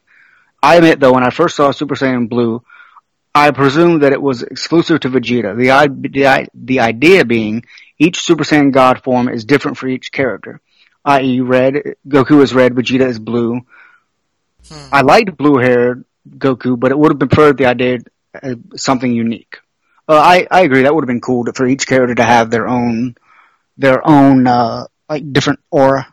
Like Sonic the Hedgehog. Pretty much, no, I, I agree. I, I, I never had that pers- uh, way of viewing it, but like I, uh, I, I think it's cool. I think I don't know. I mean, whatever my feelings on the actual form, I like blue. uh, Mostly because I like blue as a color. They look kind of cool. I've seen I've seen like Resurrection F shirts. You know, people wearing them around, and I, and I don't know. Like the image of them as blue-haired fighters is quite striking in Dragon Ball Z. Uh, I like b- both blue and the uh, the reddish purple from the last film. Um, yeah, I think it would have been an interesting choice to have them just go Super Saiyan God form again, uh, but but them all but use it to use it with Vegeta instead. That would have uh, been interesting to play out the film from that perspective. You notice that like Gohan's the only one that actually turns into a traditional Super Saiyan in this. Like, I did notice that, yeah. Vegeta do that. That was interesting. And that was very briefly. Mhm, Yeah. Oh yeah. Just just take down s- Shisami. I haven't much else to say about the film beyond that I loved everything Krillin did and the inclusion of the other Z fighters, in particular the fact that they were the older ones circa the Saiyan Namek saga. Their inclusions were really appreciated compared to the way they were su- superfluous in Battle of Gods. Although I question why Majin Buu wasn't there to help out. I also question why the dude with the devil horns gave Piccolo trouble because no way is that punk stronger than Imperfect Cell. I guess Piccolo had been slacking with his training or something. He's too busy babysitting. Yeah. er, why is it Piccolo training? What a loser. He, no one should ever like him. He's he's paying no attention at all to Pan, rocking her with his foot. He's like oh, kind of waiting for Gohan to show, show up again. Anyway, I think that's just about it for the movie. Nothing left to say except thank you for all the time you've put into making the best Dragon Ball Z podcast out there. I'd go into a big Oscar speech, but about about how awesome the show is. But at this point, I think we all take it as read. And besides, with Super Carnival, there's nothing really. It's not really the end anyway. So just for now, I shall quote the mighty Shenron and say, farewell. Alex Evangeli. Thank you very much, Alex. It was, it was great to hear from you one last time. Uh, and thanks, thanks again for for all the, all the love, everybody. now, Jesse, uh, we've ta- we've heard from a lot of people. We've heard from a lot of new voices and a lot of old voices. But this is our last episode, so I thought it would be appropriate to save our oldest friend for last. Do you have any idea who it might be? Maybe. our last email for the Next Dimension, Dragon Ball Z podcast, is the sender of our first email for the Next Dimension of Dragon Ball Z podcast. Yes, it is the final return of Mister Daniel Yarbrough. Yes. and boy, does he, does he does he go all on, all on this? We're gonna be here for a while. but I shall read every single word. Oh, we didn't hear from Rich. Yeah, Rich, Adam. Uh, kind of sorry we didn't hear from them, but uh, I gave them as many warnings as I could, so they'll regret it when they're hearing their names out right now. Yep, calling you guys out. Oh yes. Okay, here here we go. Uh, get some coffee. hey, Donovan and Jesse. Wow, it has been way, way, way too long since I last sat down and wrote you guys, and I'm sorry about that. I wish I had some good excuse or story, but I simply couldn't find the time to sit and write a proper Z-mail. And then one episode turned into two episodes, which turned into four, which turned into nine, and now it's going to be all over. But you know, I had to try to get one last email in before you guys take off and leave us all behind to train that new young podcast, which will show up in the last episode. Uh, yeah, the Oob podcast. of course, this is going to be a really long, rambling email, so I'll try to stick to the main points. I just want to say, I'll try, I want to say, and I'll throw, try to throw some last questions to keep you awake. Let me start with saying that the last few months have been awesome. From your discussion from the best Dragon Ball Z movie has, that has been made yet, your love slash hate talk on the end of the series, to your epic five hour wank ses- session, to your surprisingly entertained and bored reactions to some of the most infamous anime filler, Donovan's jukebox style appreciation of DBZ music, sharing your fun experiences with many of the DBZ games, and finally a really good commercial for anime that is not DBZ. It has all been a joy to listen to. And really, I don't have too much to say about a lot that, that you did not say in your episodes. Of course, that won't stop me from trying. Starting with Battle of Gods and how much I love this movie. As I told you before, I did not get to see it in theaters, but I am glad that when I saw it, got it on DVD, I was able to watch the extended cut first. There is not a huge difference between the two, but like Lord of the Rings extended editions, it's just fun little bits of that once you've seen the movie somehow make seem incomplete without them. Piccolo uh, and Don, when you listed off your, these editions, you missed one of my favorite favorite scenes: Piccolo losing at bingo. That's kind of a blink and you miss it scene, but I, I agree that was fun. Hmm. But this movie really hit me hit all the right buttons for me as a Dragon Ball fan. The characters were on point, the humor was better than ever, and the new villain was a believable and new threat. To me, it easily rises up uh, at the top spot of all the DBZ movies. The only problems I have with it is that when Gohan and Buu get knocked away too easily and Vegeta's rise in status. Both these problems look even worse when you take Resurrection F into account, but I'll get to that later. But the thing about Vegeta's rise in power level is that it that really bugs me. And it's funny because when I was watching it and Roshi says he's even stronger than Goku, I just took that as hyperbole. I mean, how the heck is Roshi going to know who's more powerful? But then Goku repeats the idea at the end of the movie. Then the internet takes it as fact, and even you guys take it take it this way. I'm just scratching my head like, wait, what? This is supposed to be legitimate proof that he's reached a new level? Don't get me wrong. The My Bulma scene is awesome, but Vegeta being able to hit someone in a fit of rage is not justification for him to be put above three or four characters that were miles above him in terms of power level and strength when we last saw him. I, I agree. I, I kind of not think about it too much, but I, I agree that like, uh, where was that power in the Cell games when Trunks was killed? So, you know. Uh, I, I'll counter with saying like I don't think it's a legitimate like power up. Like he's that strong now. I think it's just a, a, a small moment of power. Like, uh, and, and to and I also counter with like the fact that in the Cell games, by that point he he hadn't had Trunks. Or he, well, he I, I was talking about when, when when when Future Trunks was killed by Cell, when Cell came back and then Vegeta got in a rage. Oh, yeah. Okay. Well. yeah. he, he wasn't. He wasn't as enraged because he didn't care about his son as much as he does his wife. I don't know. yeah, sure. Why not? He's a better husband than he is father. Yeah, sure. Why not? but those are small problems when compared to all the great stuff the movie has to offer. As Battle of Gods is, in my opinion, the, a truly worthy comeback for the series. As for the actual end of this DBZ series, like far too many series finales, it drops the ball at the last second. I mean, I love the ending. I love, I love ending it with a time skip and is getting to see all the main characters when they're older, the kids growing up, and the new kids entering the picture. It's great, and I love all the designs that Toriyama gives the characters for this final story. Heck, I even love Trunks' flying car. Panda's adorable in this arc, and you really get the sense that Goku has a blast being grandpa. It's kind of touching when you think about the fact that he started out with his own grandpa, grandfather training him, kind of like the character has come full circle. I agree. And even Oob is an interesting, or Uub is an interesting character uh, for this series, being a novice fighter whose power comes out from being a reincarnated soul.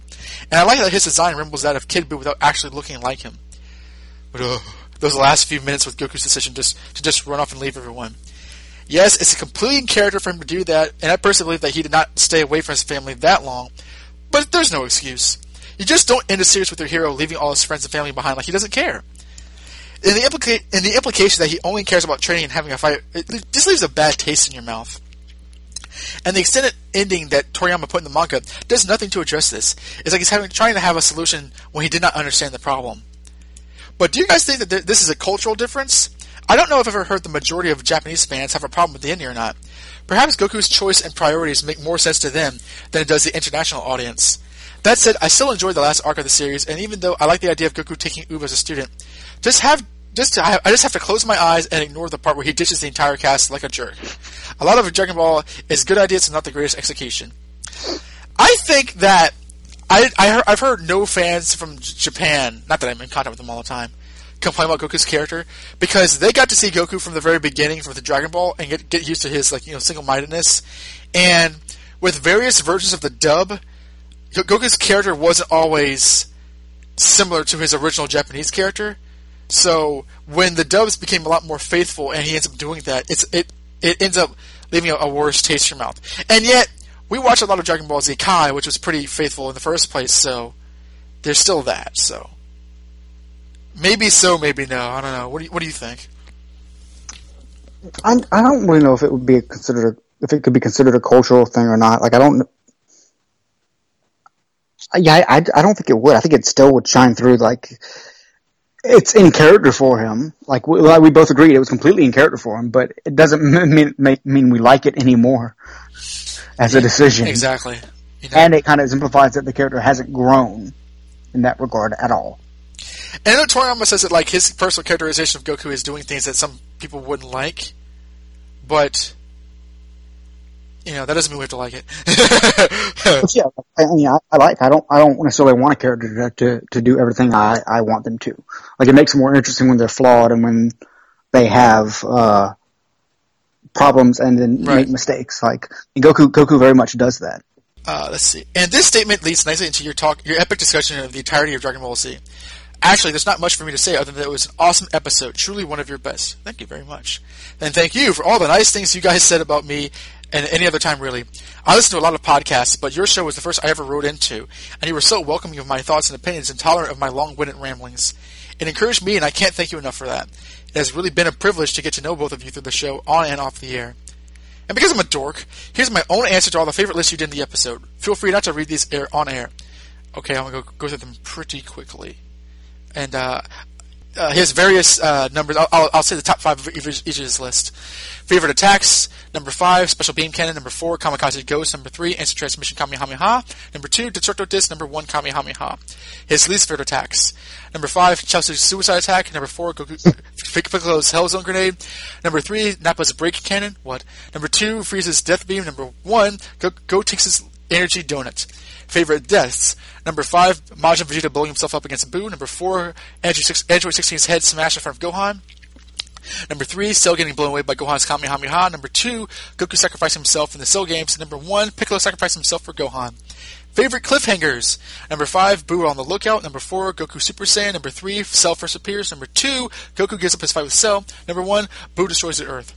Top five uh, uh, violent moments. Uh, number five, uh, Cell absorbing people. Number four, Vegeta getting beat up by Buu. Number three, Goku getting crushed by Vegeta in its ape form. Number two, Goku get, or Vegeta getting beat by Android 18. Number one, Videl getting beaten by Spopovich. Favorite villains. Number five, Vegeta. Number four, Ginyu Force. Number three, Frieza. Number two, Perfect Cell. Number one, Super Sexy Majin Buu. Our, our, our top five are similar, although the top two were switched than mine. Number uh, favorite designs. Number five, Tien from the Number four, Future Trunks. Number three, Bardock. Number two, Super Saiyan 3 Gotenks. Number one, The Great Saiyaman. Favorite subplots. Number What? number, uh, favorite subplots. Number five, Buu uh, building his house and making friends. Sadly, I think that's on my list too. Like I have to agree, that's that's pretty good. Oh yes. Number four, the Z Fighters on Kami's Lookout training. Number three, the mystery of the second time machine. Absolutely. Number two, Gohan training with Elder Kai. What? Number one, Piccolo and, and Goku learning to drive. Uh, Oh, that's a that is a good one. Uh, favorite fights: number five, Goku, Gohan, Trunks, Vegeta, and Piccolo versus Broly. Number four, Future Trunks and Gohan versus Android Android 1718. Number three, Goku versus Vegeta in the Saiyan Saga. Number two, Ultimate Gohan versus Majin Buu. Number one, Goku versus Cell. Favorite power ups slash transformations. Number five, Frieza's final form. Number four, the fusion dance. Number three, Super Saiyan. Number two, Ultimate Gohan. Number one, Super Saiyan 2. Favorite movies. Number five, the first Broly movie. Number four, Tree of Might. Number three, Fusion Reborn. Number two, Bojack Unbound. Number one, Wrath of the Dragon. Top draw rule moments. Awesome. Number five, Mr. Satan trying to fight Cell. Number four, Gohan revealing his great Sa- Sa- Saiyaman identity to Videl. I think she tricked him in that instance. Uh, number three, Trunks letting Cell beat his dad to death so he wouldn't be embarrassed by being, being stronger. I'll give you that one. That was like, like, I can't, Krillin. I want to embarrass him. Like when he's getting his back snaps. Idiot. Number two, Vegeta letting Cell take his perfect form. Yes. And number one, Vegeta get, letting himself get possessed by Babidi. Favorite quotes. Number five, Piccolo. He did it with ease. Number four, Kid Trunks. Get out of you. Get out of here, you and your bad hair. Number three, Vegeta. I'll get you for this. You won't escape my wrath. Totally. Number two, Goku. I don't care if you're a million times stronger than me, Frieza. This time you're going down. And number one, Gohan. Fight you. No, I want to kill you. Absolutely. I don't actually remember most of those, unfortunately. He ranks his sagas from the favorites. Uh, number four, Frieza. Number three, Saiyan. Number two, Cell. And number one, Buu. And as the best, number four, Buu. Number three, Cell. Number two, Frieza. And number one, Saiyan. Uh, favorite characters are number five, number 18, number four, Trunks. He doesn't specify which one. Number three, Goku. Number two, Krillin. And number one, Gohan. And for the record, Vegeta doesn't make my top ten. Aw. Ooh. Ooh, yeah. I, I guess we had it coming since we since you did it for Goku. Ouch. Favorite moments. Number five, Krillin hugging Goku out of a plane in this in the Cell Saga. Number four, Future Trunks going Super Saiyan for the first time. Number three, Goku creating the Spirit Bomb to defeat Majin Buu. Number two, Goku rising up out of the water after having a bad vision of his family and friends dying as he blasts Frieza. And number one, Gohan blasting Cell with the Kamehameha as everyone pitches in to help him win. Anyway, you guys hit it, finally hit the dreaded filler. I think it's funny that not tackling it in between story arcs in the way that you did has made you avoid probably the biggest problem people have with the filler, wasting their time. I was surprised you both seemed so lenient on the Garlic Jr. saga. I remember it being the worst of the two. But after hearing your coverage, I think that's just the, the arc is too repetitive towards the end, with just fighting the Spice Boys and Garlic Jr. over and over again. In contrast, the other World Tournament at least gives you different fights with different characters. But as you guys, as you guys pointed out, you guys, as you guys pointed out, there was no story to that arc, whereas Garlic Jr. at least had something inter- interesting going on behind all the repetitive fighting. After listening to your discussions, I might have to rewatch both of them. But do I really want to put myself through that? And this is my complete untrue headcanon for why 18 would allow her daughter to be named Marron. Because she killed the other one uh, when the dumb bimbo came trying to hook up with Krillin one day. So as penance, 18 let Krillin name their daughter after her. That's like a very twisted story. also, um, uh, here's a question for you guys. What kind of filler story would you rather have seen Dragon Ball Z do? What, if anything, would you rather see in place of these two arcs? Um... I probably I would have liked to see in the in, in the place of filler like you know Krillin and the 18 get together, um, Bulma and Trunks or Trunks, Bulma and Vegeta raising Trunks stuff that we don't see in the regular series like you know more character based moments you know, more kind of calmer moments. I would have liked to see that. I like. I, I would say that uh, um, of the two, I would keep the Garlic Saga and change the Otherworld tournament, just because that one is more focused on Goku and a character that we're not really invested in, whereas Garlic's Junior Saga is is mainly focused on some some of the side characters who at that point hadn't had a chance to shine as as often. Right. So I, I, I would at least say that one had that. So I would take say take some of the spotlight away from Goku and put it back on those characters, like you were saying. See see how Trunks is raised. See Krillin and 18 getting together. See G- Goten born. Yeah, yeah, that that would have been cool. Totally. And it, it- I mean, maybe it would have interrupted like being them being introduced in the Buu but like I think going back on, I would have liked to see it anyway. Don, your selections for the music episode were all great and definitely some of my favorites in the series. I was a little surprised when you you said that the music is not really something that fans think of when they think about the series, as it's a topic I remember always being discussed a lot. I think if, if, if you're familiar with the Japanese version more so than the American version, that that's probably true. I would agree. But I think that maybe the music is more notable in Japanese, the Japanese side of the fandom. Whoops. With many concerts and CDs based around the series. Heck, most of the songs I associate with the series are character and image songs that I've never made that never made it into any of the series or movies. I also have to confess I've never really been a fan of Bruce Falconer's score. It's not really bad. Well, some of it's bad. But it was mostly that it seemed to be an incessant background noise that, that never ended. I used to joke that if the characters went on to the restroom, the, sto- the score would be following them. But really, that's more the fault of Funimation's early dubbing practice that seemed to insist on there never being a quiet moment of any kind. And I have to say, hearing the different score, songs on the, of the score on your show over the years has given me a better appreciation for it. Yeah, I've heard that too. That like the, the it's one of those cartoons where like in the early dub, the music just never ended, and that's always annoying. Um, and I, I, I can definitely, especially going from like the Japanese version, I can definitely see that turning people off. But uh, I still like it for what it is. So before the show ends, let's get an official list from both of you. What are your favorite DBZ songs? Uh, Jesse. I can't think of any. I know the ones I don't like. um, I, I, I do like the Head Chala intro. Yeah. That's that's probably one of my favorites. That's probably one I associate most. Excellent. Uh, with with our show even. Oh. I, I'm glad to hear that. Yeah. Um, what did you What did you think about the song F uh, by Maximum the Hormone when, when Frieza was waking up in Resurrection F? They they blasted that song. You know, like I was watching it, I'm sitting there, and it blares, and I'm like, It, it begins again. no, no. I was like, what is this? And then I thought I was like, you know, I don't hate this. Like I, I didn't hate it. Like I was like, okay, this is some some some rock music here. Uh, you know what? It's not as bad as what we got before. Right. It, it actually did remind me of like some of the earlier movie dubs, but at the same time, like the reason why this is even called Resurrection F or Revival of F is because of that song that uh, the, band, the the rock band Maximum the Hormone did, which is based on Frieza. Like, I find it funny that they kind of just like start screaming the name Frieza over and over again. In the scene that it did, it did remind me of like the Lord Slug dub and stuff like that. But um, I, I, It it did, but it, it wasn't bad. Like it, it was reminiscent of that, but yeah, like at the same time, like it makes more sense. It's not, and it didn't take me out of the movie as much as those did. I can see that because like, cause it, it it's a different kind of rock song. I think Yeah, and I mean they're saying Frieza, so it's like okay, it's kind of it's at least rel- I- I- related. yeah. I haven't heard it like nine other places. exactly. Um, now, for something I can really ramble on for far too long, the video games. I've never actually seen the original Plan to Eradicate the Super Saiyans, but after your discussion, it definitely sounds like something that's at least worth looking at. Of course, I did watch Plan to Eradicate the Saiyans when- it came out with Raging Blast 2, and I may be wrong, but this been this is a the game, but I don't think that actually gives you the whole special at once. I want to say that it gives you the beginning of it right away, and then you see the Ghost Fighters appear. But if I remember right, I think you have to unlock the rest of it by completing different characters' Galaxy mode. I don't think I ever actually did that, so I don't think I've actually seen the whole thing. I need to take- take some time to correct this.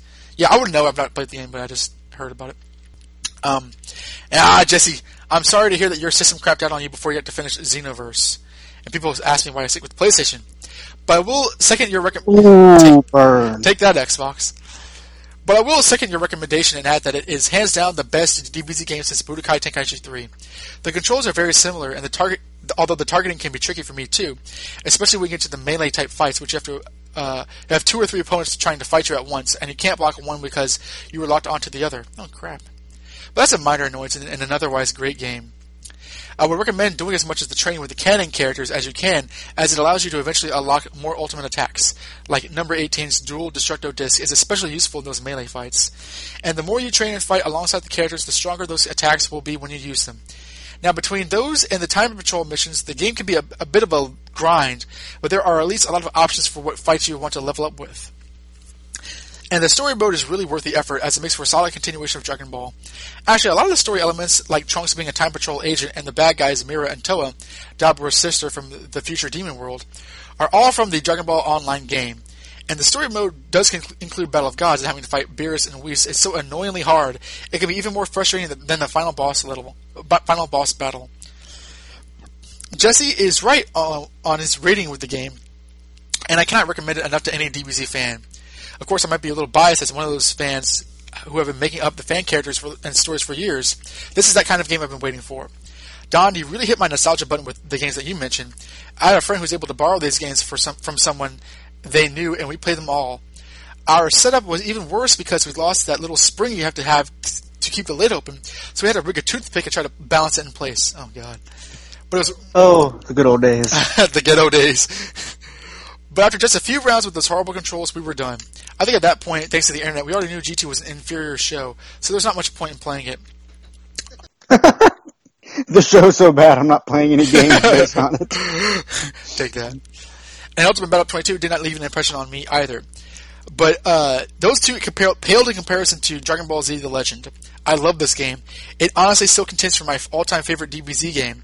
The fast-paced feeling that the game gives is something that has yet to be duplicated, in my opinion, in any other later game. Why no other game has done the, a pause menu where it continues the fight and gives commentary like this one is beyond me. I would pause the fights throughout the story mode just to see what the characters were doing during the commentary. But most of all, I love this game because nothing can beat the rush of feeling or accomplishment you get when you beat three opponents with a single character. My friend and I stayed up all night playing every single challenge mode. That probably was one of the best nights of gaming I ever had. I want to throw out a recommendation for the other uh, two uh, PlayStation DBZ games, Super Dragon Ball Z. Not to be confused with Dragon Ball Super. It's a solid arcade-style fighting game. If you're a fan of the old Street Fighter games, you will like this. Plus, it gets points for so far being the only Dragon Ball Z video game to include a grown-up Chi-Chi as a playable character.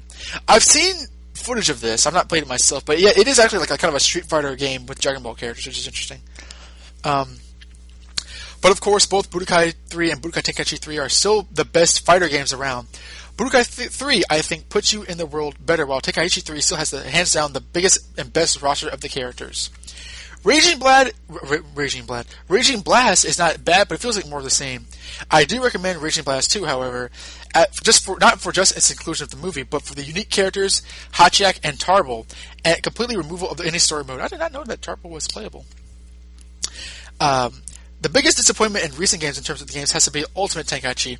The graphics are amazing, catch the look of the manga, but there's no fun in the, in the gameplay, and it to make, making the fights nothing more than a quick string of uh, quick art and CGI like no other. Uh, I'm sorry, I misread that. A Quick string of time events. Fights go from either being boringly easy to insanely difficult. It's nice to look at, but not fun to play. And Battle of, Battle of Z, I did, I did give more of a chance. Uh, Xenoverse came out short after I got it, so I never got into it too much. Okay, that's enough rambling about the games. Sorry for getting on a bit of a rant there. I just don't get a talk, chance to talk about the games in my collection. That brings me another uh, question for you guys. Which Dragon Ball Z related merchandise would you have liked to have or collect? What would you get if you had the money or space or even existed? Hmm. I would like. Well, I have scouters, so I don't know. uh, what about you, Jesse? You any, any idea about Dragon Ball Z merchandise you would like to own? Hmm. Trunks jacket would be awesome. Ooh, yeah, with the capsules inside of or it. really, or really, yeah, anything with just like the Capsule Corps logo. Like if I could get that for my car, like a bumper sticker, Oh, that'd sweet. be awesome. oh, I know they sell those. That, would be awesome. Um, I like the power pole as well, the, the Nyoibo. that, that, that, Or uh, just like, just like some Dragon Balls, Mm-hmm. Just to like leave on like my shelf. Like, oh, here's, here's my Dragon Balls right here. Um, he continues. Bebop is a classic and really should really should be seen by everyone. It's just a great show with wonderful atmosphere, music, and acting. There's really nothing else I could say besides the series that's not been said by about the series that's not been said by anyone else. Yu Yu Hakusho. I don't know if you call it Dragon Ball done right, but it's definitely on par with it. I will say what it does better is the, the emotional stakes of the fights. When these characters are in pain, when they feel lost, you really feel it. I'll be honest, even when I watch the first episode, it gets to the funeral scene, I get choked up. I'm actually in the middle, in the middle of rewatching the series with some friends, and we're near the end of the cha- chapter Black Saga, which is part of the one part of the series I never saw since Toonami ended before it finished it. But I fully agree with Donovan's recommendation for the series. The same goes for Kill la Kill, which is one of the best anime and anime series in the last couple of years. It's really just perfect. The last are genuine, and so are the surprising dramatic twists in the series. I don't usually get marathon shows for more than a couple of episodes, but Kill la Kill, I could not stop watching until the end. Of the other series uh, that were discussed, Hajime no Ippo sounds pretty cool. I'm always intrigued by the super long running series that manga and anime have. The fact that one creator can tell his, this story and keep it going on a monthly or even weekly basis for, for decades is just mind boggling. Gunslinger Stratos anime sounds pretty interesting, if a bit confusing in its sci-fi ness. That clip of Steins Gate really made me interested in checking out the show. Checking out the show. From what that and Stella described the story, it sounds really like it has really good drama to it. I feel I've heard the title Toradora before, but may mix it up with other high school anime. I did not know that there was an anime adaptation of Count of Monte Cristo, but I should not be surprised. It sounds cool though. It kind of reminds me of the Romeo and Juliet anime with floating islands and a massive vigilante Juliet because, you know, anime. Yeah, what? okay. um, Neon Genesis Evangelion is an anime I've always heard about but never had an opportunity to watch. And the more I hear about it, the more I do not think I have the emotional fortitude to make it through the series. maybe one day, but it sounds like it may be a, too, a bit too much for me. Ah, I'll give it a shot. What's the worst that can happen? Who needs sanity? uh, so he also recommends other anime series. Naruto, which has 220 episodes. The sequel, Naruto Shippuden, which has 440 plus episodes based on the 72 volume manga. And we thought Dragon Ball Z was long. Oh man, yeah. You know, uh, he talks about uh, it's about a young ninja boy named Naruto that has a demon fox trapped inside him. He has to grow up and fight power-hungry, evil ninjas to earn the love and respect of his village. It's a bit of a cliche recommendation, recommendation, but he he says he still suggests the series, especially for fans of Dragon Ball Z, as it's really Dragon Ball Z's spiritual successor. Yeah, I, have heard a lot about Naruto. I think because it's it's a blatantly shonen show. I'm I'm currently into different genres of anime right now, but I'll probably give it a shot sooner. I'll probably read the manga sooner or later because I heard I heard that it has insane amount of filler, like an insane amount of filler. So I might insane amount of what filler. Oh, that that that, that wouldn't surprise me. Yeah, I might, I might check out the manga. Uh, Slayers, which has 104 episodes, over 20 over three 26 episode series and two 13 episode series based on a light novel series, which I've also heard about. Uh, he says it's 90% about the series is comedy, but uh, things get really serious near the end. I always feel like that's a natural progression. It's really classic and one of the best animated and sword sorcery series ever. Witchblade, which has 24 episodes, inspired by the Top Cow comic book series. Did you know that Witchblade had an anime adaptation? I did not. Oh, I did. Uh, more so than Kill la Kill, you have to kind of ignore the over-the-top blatant fan service in this one. It is Witchblade after all. But past that, the core of the story is a really sweet story about a mother and daughter and what they'll go through to be together. Something that could have been just crass, over-sexualized action ends up being very touching and dramatic and fun series. Uh, Baccano! 16 episodes based on a series of light novels. Um, it's about gangsters and killers in the 30s. Uh, a, uh, a rich girl's hunt for her missing brother and a gang war between two rival families and the mystery of an immortal, immortality elixir. That sounds pretty cool. It's short but captivating and, and leaves you wanting more. And uh, finally, he says, Full Metal Alchemist, original 51 episode uh, anime series and uh, a sequel series, Full, Full Metal Alchemist Brotherhood, with 64 episodes based on the 27 volume manga. Uh, the uh, original anime is highly regarded, and I say it's more artistically better of the two in terms of uh, its use of animation. But the Brotherhood anime, which follows the complete manga story, is one I would recommend. It has a lot, much more enjoying and satisfying story to it with characters and deeper characterization than the original. Okay, let's get into Resurrection F. I'm curious what you guys have to say about the movie. For me, I was left with very mixed feelings after watching it. On the one hand, I really liked the setup for the film. I like where we found all of our heroes at the start of the film, and I like the use of Frieza and his army. Um, uh, Gohan, uh, it was nice to see Gohan get get some get uh, a little fight to shine in. It's a good use of the mains that we surprisingly don't see a lot of in the series. Even the part of the movie I was most weary about, Frieza's return and making him a credible threat, was well handled. What I do not buy, and what puts this a damper on the movie, is Goku and Vegeta's new Super Saiyan God forms. It's not the forms themselves; they're not bad, just not very spectacular. It's the whole idea that the new level can suddenly achieve with no explanation or effort shown into how they got it. Even with the excuse that they've been training with Whis, doesn't really cut it because they don't show what the training was or what it was that pushed them to the level. As much you guys hated the Z Sword and the Elder Kai power up, at least that was given an explanation for how Gohan got to his power level. We saw that he had to go through what he had to go through to get that. Fusions and Super Saiyan transformations all at least have to fake, mystical comic book science behind them. This is actually just lazy at best and an insult to the series at worst. Ooh, put a dot on those.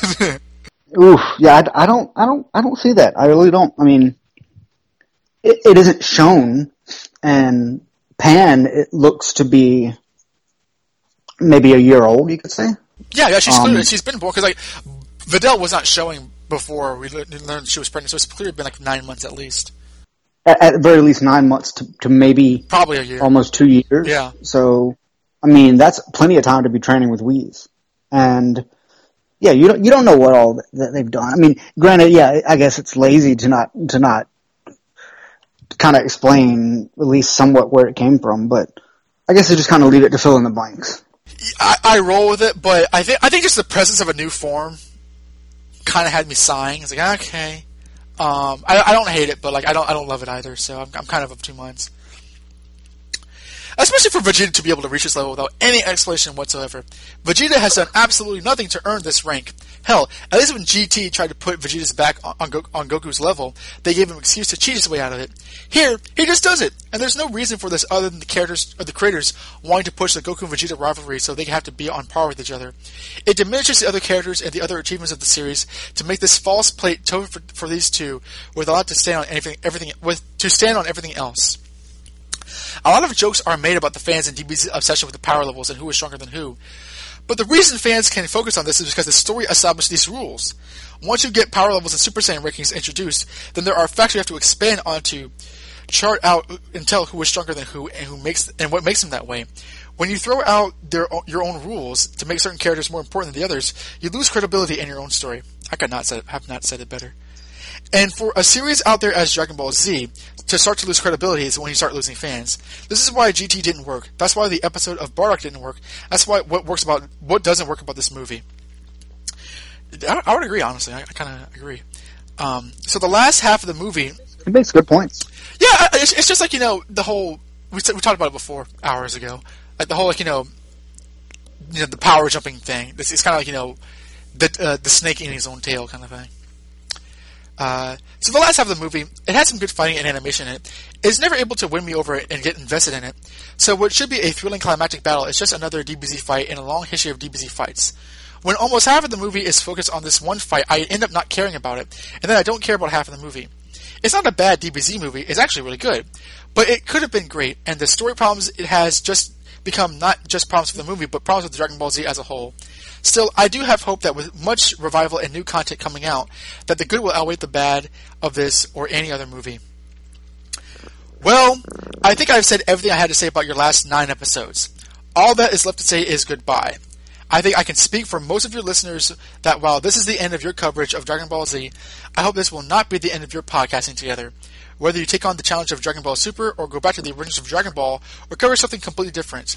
I look forward to hearing what you guys have to come up with as long as you keep the enthusiasm, dedication, and series of fun that you've brought to every episode of The Next Dimension. It has been a pleasure listening to you guys tackle one of my favorite shows of all time, and no matter where you fly off to next, I know I will be hearing you in the next dimension. Sincerely, Daniel Yarbrough. Thank you very. I'm so glad he wrote in. Me too. I'm I'm so glad we got him got him back for one last time. long as it was, uh, it would not have been Daniel without him. It, it would not have. I don't think it would have ended the next dimension without uh, hearing him. And I love the whole full circle, first email, last email thing, which I contrived. That, that that's the only way it could have ended.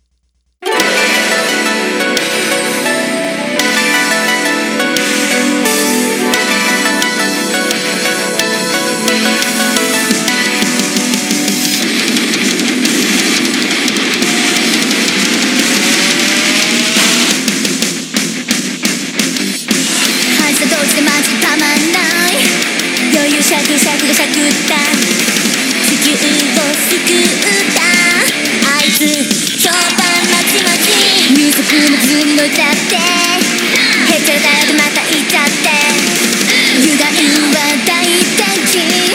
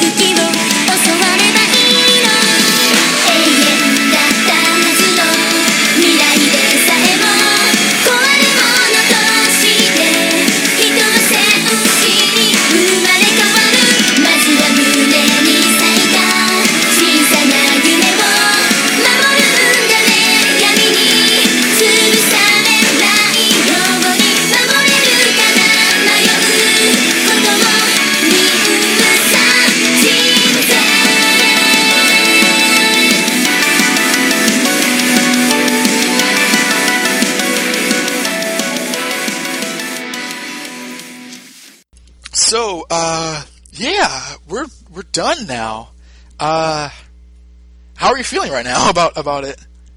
Um, still hasn't sunk in. I don't think. Like it's to be weird not not doing this again. Yeah, going through a month without worrying about it.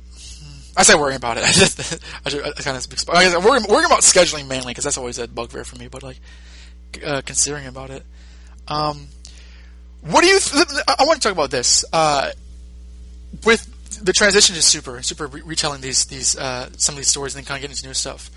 Where's your head at in terms of Dragon Ball Z going now? Because like when we start when we started the show, it was purely a nostalgia bomb, but now we've experienced its evolution into the 21st century and doing new stories and you, you you recognize what's new and what's old, you know, with the original series and now new movies and stuff and Dragon Ball Super.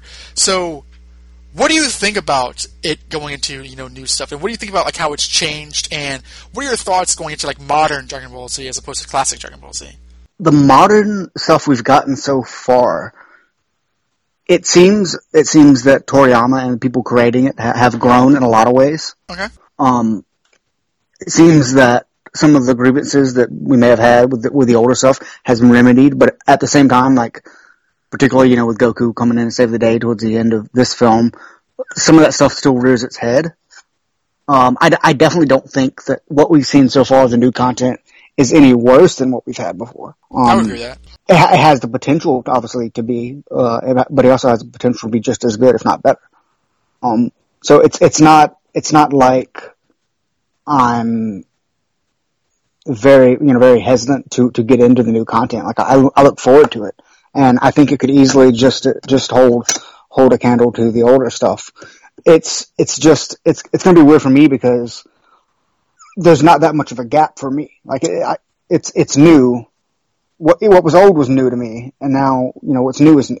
But for people who've been growing up with this, like this is all new stuff, so it doesn't hit me quite as much. Right. Yeah. Yeah. Yeah. You've now completed from newcomer to like like seasoned fan now. Um, there's there's been that kind of transition, and uh, um, I, I- think that, that even still, now that you've seen everything, you still have a better. You probably have a better. No, knowing you, a more generous opinion, more charitable opinion than I think most of the fans might. Uh, and I, I hope that doesn't sound like as an, an aspersion, but like you've seen it with like cleaner eyes. You you know you're kind of free from the uh, like like the worst elements of like you know when it was going on. so Oh yeah, and I definitely, and I think I could, um, I'm free from a lot of nostalgia blinding me towards too much. right, I, I, I, don't, I don't know if I am. I, I don't- know if I can say that about myself. Well, to be fair, like you at least acknowledge when it is, Mm-hmm. like, like when you do have nostalgia towards something. And I think to our both our credits, we we've watched the series as a whole now, and I think a lot of people might not do that necessarily, or a lot of times people will form opinions without going back and and looking at something more critically. Right. Yeah, um personally for me, I am my eyebrow is a bit arched in going into new Dragon Ball Z content and the way that that that we've seen it so far. Battle of the Gods was better than then not only did it have any right to be, but quite honestly better than we kind of deserved. it was amazing. Uh, it was just spectacular, and it, and it promised such new things. With Resurrection F and Dragon Ball Super, I'm wondering where it's going to go because it feels like it's a little. Those two instances are a little less unique. Like, for here's the thing: like when they announced that there's going to be a new another Dragon Ball movie following Battle of Gods, we're like, yay, hooray! Where's going? What's going to happen? And it's like you know, like the worst wish ever made. Oh man, what does that mean? You know, Re- Resurrection F. It's, oh, what's going to happen? Like you know, it turned out to be like you know, oh, it's just Frieza come back to life. And I think a lot of people are like, you know, okay. um, and then they say they announce a new Dragon Ball series. A new, it's a new series. It takes place after Resurrection F. Before the end of the series, it's new content, exploring new things. Beerus is going to be in there. It's going to be new. And then it says, like, you know, we're going to just do Battle of Gods Resurrection F again. And it's like, huh. Do you think if they would have went straight in from Battle of Gods to the new series proper without retelling either movie, it would have been uh, better or at least more exciting? Oh yeah, absolutely. Because I, I can kind of see that point where Re- Battle of Gods promised a lot and offered a lot and got you excited, and then to immediately follow it with like a rehash of a villain, it's like okay, well this it's kind of one step forward, two steps back, or one step forward and then kind of just biding your time. Yeah, there's there's not nearly as particularly particularly with uh, you know retelling both movies. It's like you build up a lot of goodwill with Battle of Gods, you build up a lot of excitement, and now it's like you're trying your best to stymie it with with this movie, and then your your first series of episodes here. Yeah, it, it feels a lot less creatively, you know, uh, much less of a creative endeavor because you know by this point Dragon Ball is like such an institution. This is not like when it came out in like you know the 80s and 90s when it was always popular and it was increased popularity, but it was such a thing in the moment that it has you know it has a fondness now that's that's respected and remembered. But because we were seeing because a lot of people were, I, I can't say we because I wasn't there necessarily in the moment, but like when it was coming out, the experience was different. Now it's like, you know, ah, yes, the reliably awesome Dragon Ball Z. Let's see what, what glorious things it, it does this time, which lends itself to a lot more disappointment, but also, you know, that lends itself to a, a better full scope view of for criticism. I think a very interesting comparison to this would be Star Wars, which is timely considering when we're recording this. We got, oh yes, yeah. I, I, I was making that comparison in my head earlier, particularly when you know we got new content.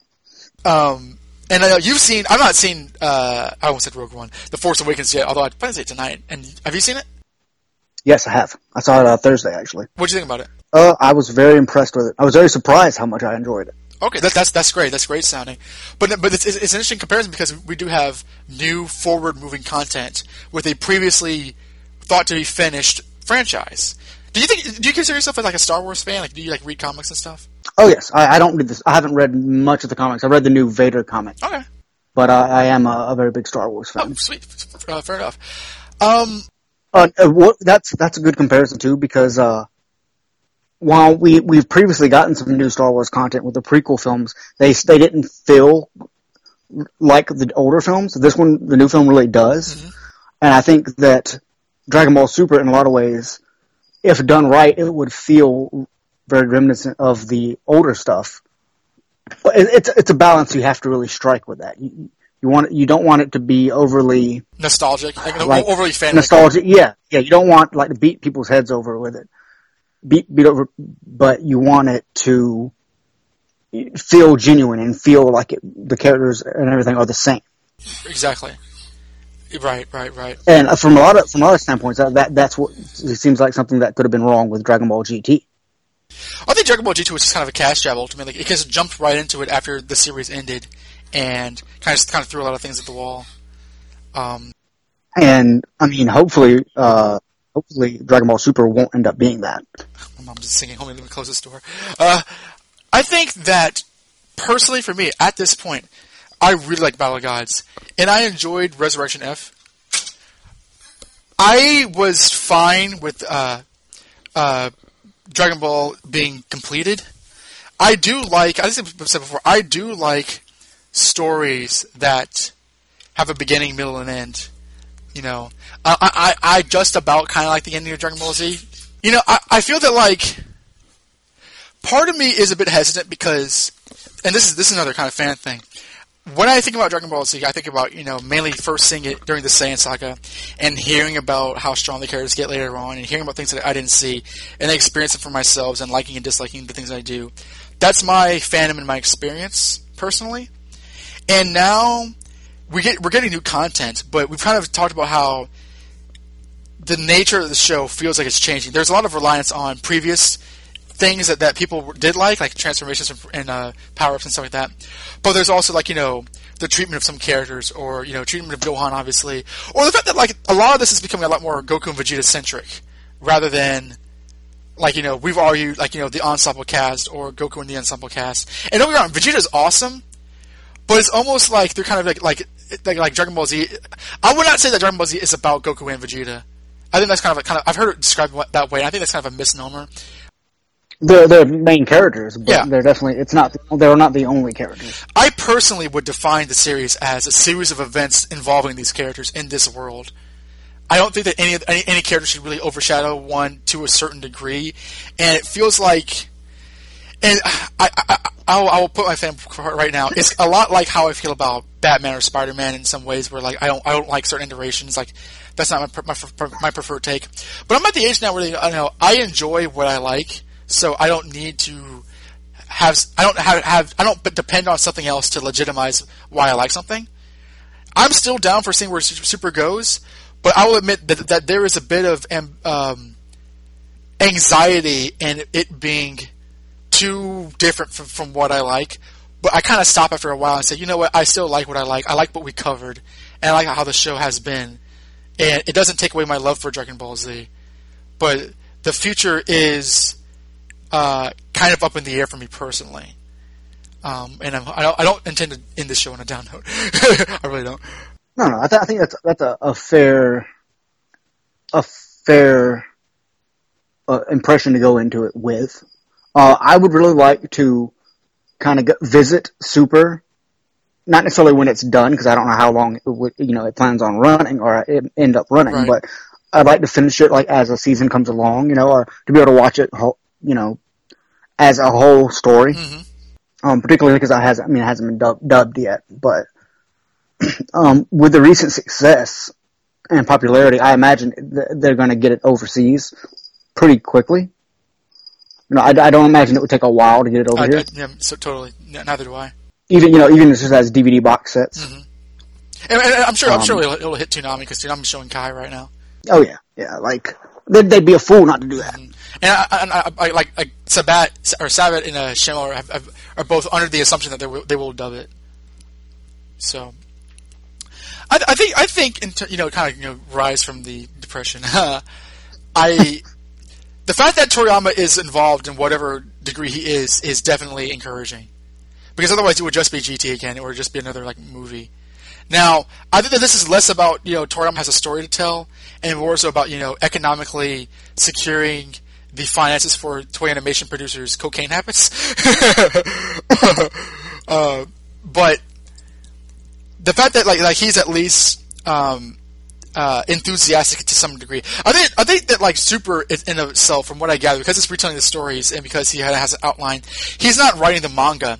He's not, you know, providing story ideas and overseeing some content in case it goes too far. But I would hesitate to say like, you know, it's just like Dragon Ball Z, where that's his ideas on the screen. But he is there, so that's better than nothing. Well, yeah, and he the fact that he doesn't have to be like Right. you know, he, like, he he'll make money regardless. Like Oh no, yes, he will. and for him to be involved and want to be involved, especially after being away for so long, like that bodes well for it. hmm I do think that like um, the positive elements of the popularity have, have taken hold in Super and, and also Resurrection F because we saw more of the of the side characters like Krillin and, Tien, and Tien Shinhan, uh, Roshi, Gohan. We saw them, you know, Piccolo, and you know, Bulma's been pretty present in these new stuff. So some of the better aspects that, that people didn't talk about beforehand, like you know, the, the lighter moments, the comedy, like the side characters that we do genuinely like, have been more prevalent in in the series, and I, and I look forward to that. So that's that's that's that's, that's the thing. It's, it's it's it's more than just you know the movie style fights like the Broly movies and stuff like that. It is a lot more of a nuanced show. Oh yeah, yeah. If somebody if somebody said uh, if if the last Broly movie came out and then there was like, all right, yeah, and a new series is coming out too, I would probably feel more hesitant. Mm-hmm. It's like, oh, okay, you know, like at least what we've gotten so far, like it does seem to kind of address some of the concerns that I had or some of the at least showcase stuff I liked, like the side characters. Right. You know, yeah, as opposed to a movie, yeah, like the Broly movies, which on the whole kind of sucked. I do like the first one, but like, yeah, yes. Yeah, the, the first one, the first one was good. After that, they went downhill fast. Oh, fast, fast, fast. He's even stronger than Broly. um, but I think that like, uh, I think the best part about this current modern Dragon Ball Z era is that like in the times we live in with the internet and stuff, the love of the series has just been a lot more visible. I love so much seeing Dragon Ball Z memes online, and you see how diverse the fandom is. I mean, I always knew that like it was kind of like you know a young black kid show in in, in my own personal uh, friendship community, but also like you know we've had a lot of uh, uh, women you know write into the show, or at least you know friend us on Facebook. Uh, or the Facebook page, just to say, you know, and that's been a lot more of a thing. Whereas, you know, when I was a kid, you know, that was a foreign idea. A lot of people from very different countries, a lot of people from very different, like, I don't know, uh, walks of life, and I think that gives me pause that, like, you know, even if I don't enjoy it as much as I, as I think I might, I will probably enjoy it as, as as a result of you know the infectious jubilation that the fandom has generally, and that I I, I quite love from this modern era. Otherwise, it was it was really just you know kind of like you know uh, fan sites. Now it's like you know fandoms uh, made manifest by you know the modern technology we have. So I think that's really, I think that that gives me hope, lifts my heart. Bring, it's bringing people together, one way or the other. Yeah. So I I I I don't know what else to say. I think we're uh, this is definitely the end.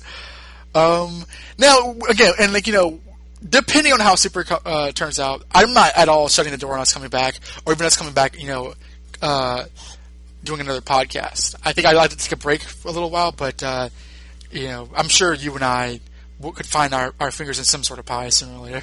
I, I'm about to say I, I feel fairly confident in uh, letting everybody know that I think you and I will be doing something in the future. Mm-hmm. Yes. We don't know what yet. We don't. We don't have any concrete plans yet, but um, I and I think once we do figure that out, uh, we'll let everybody know. You know, we'll post it in the group, post it on the page. Mm-hmm. Uh, Don and I will pimp them on our other shows. Yes, we will. Yes. Uh, so yeah, you haven't heard the last of us at all.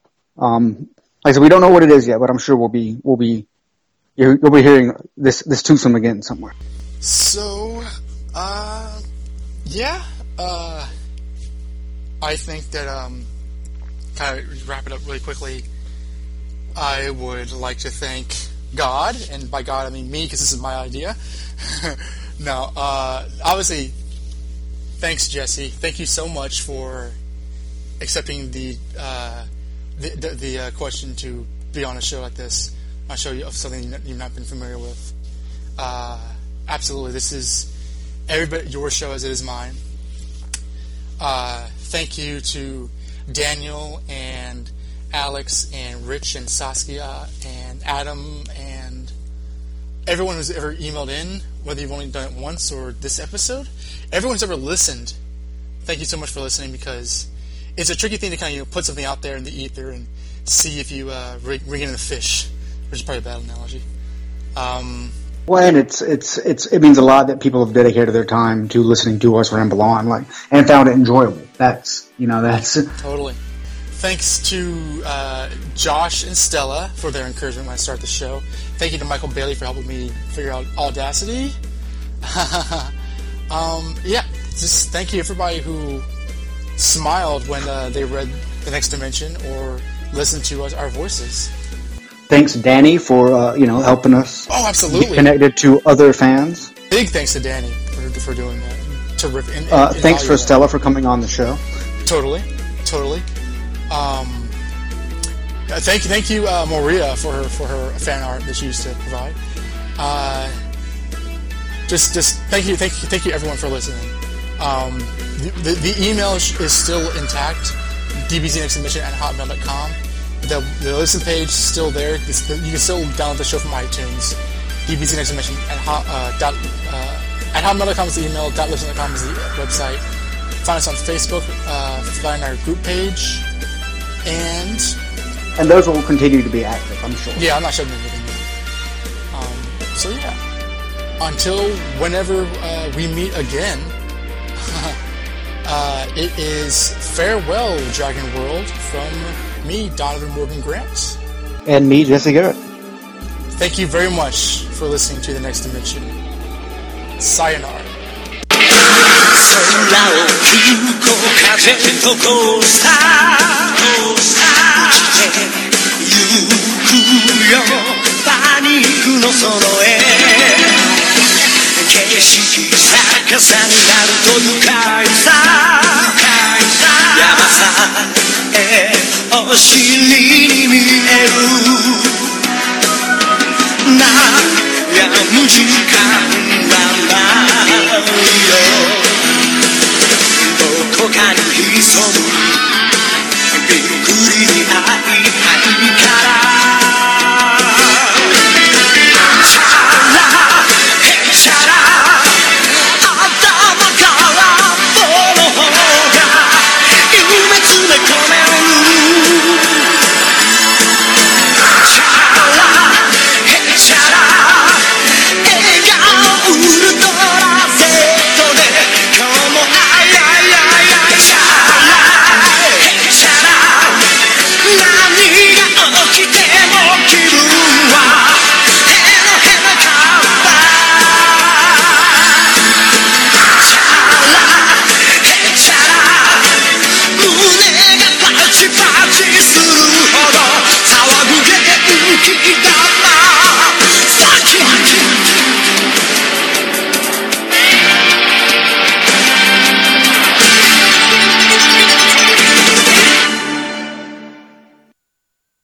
Secretly going to cover the Teenage Mutant Ninja Turtles live action TV series. The next mutation. Oh yeah. The next, that's it. The next mutation. A Teenage Mutant Ninja Turtles live action TV show podcast. Bam. I'm a big proponent of Venus de Milo. Oh yeah. Okay, not really, but Don's gonna hear this and, and be like, what the hell?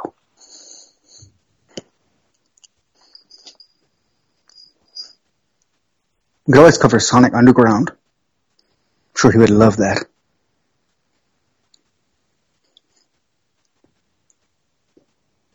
Go from Super Saiyan to Super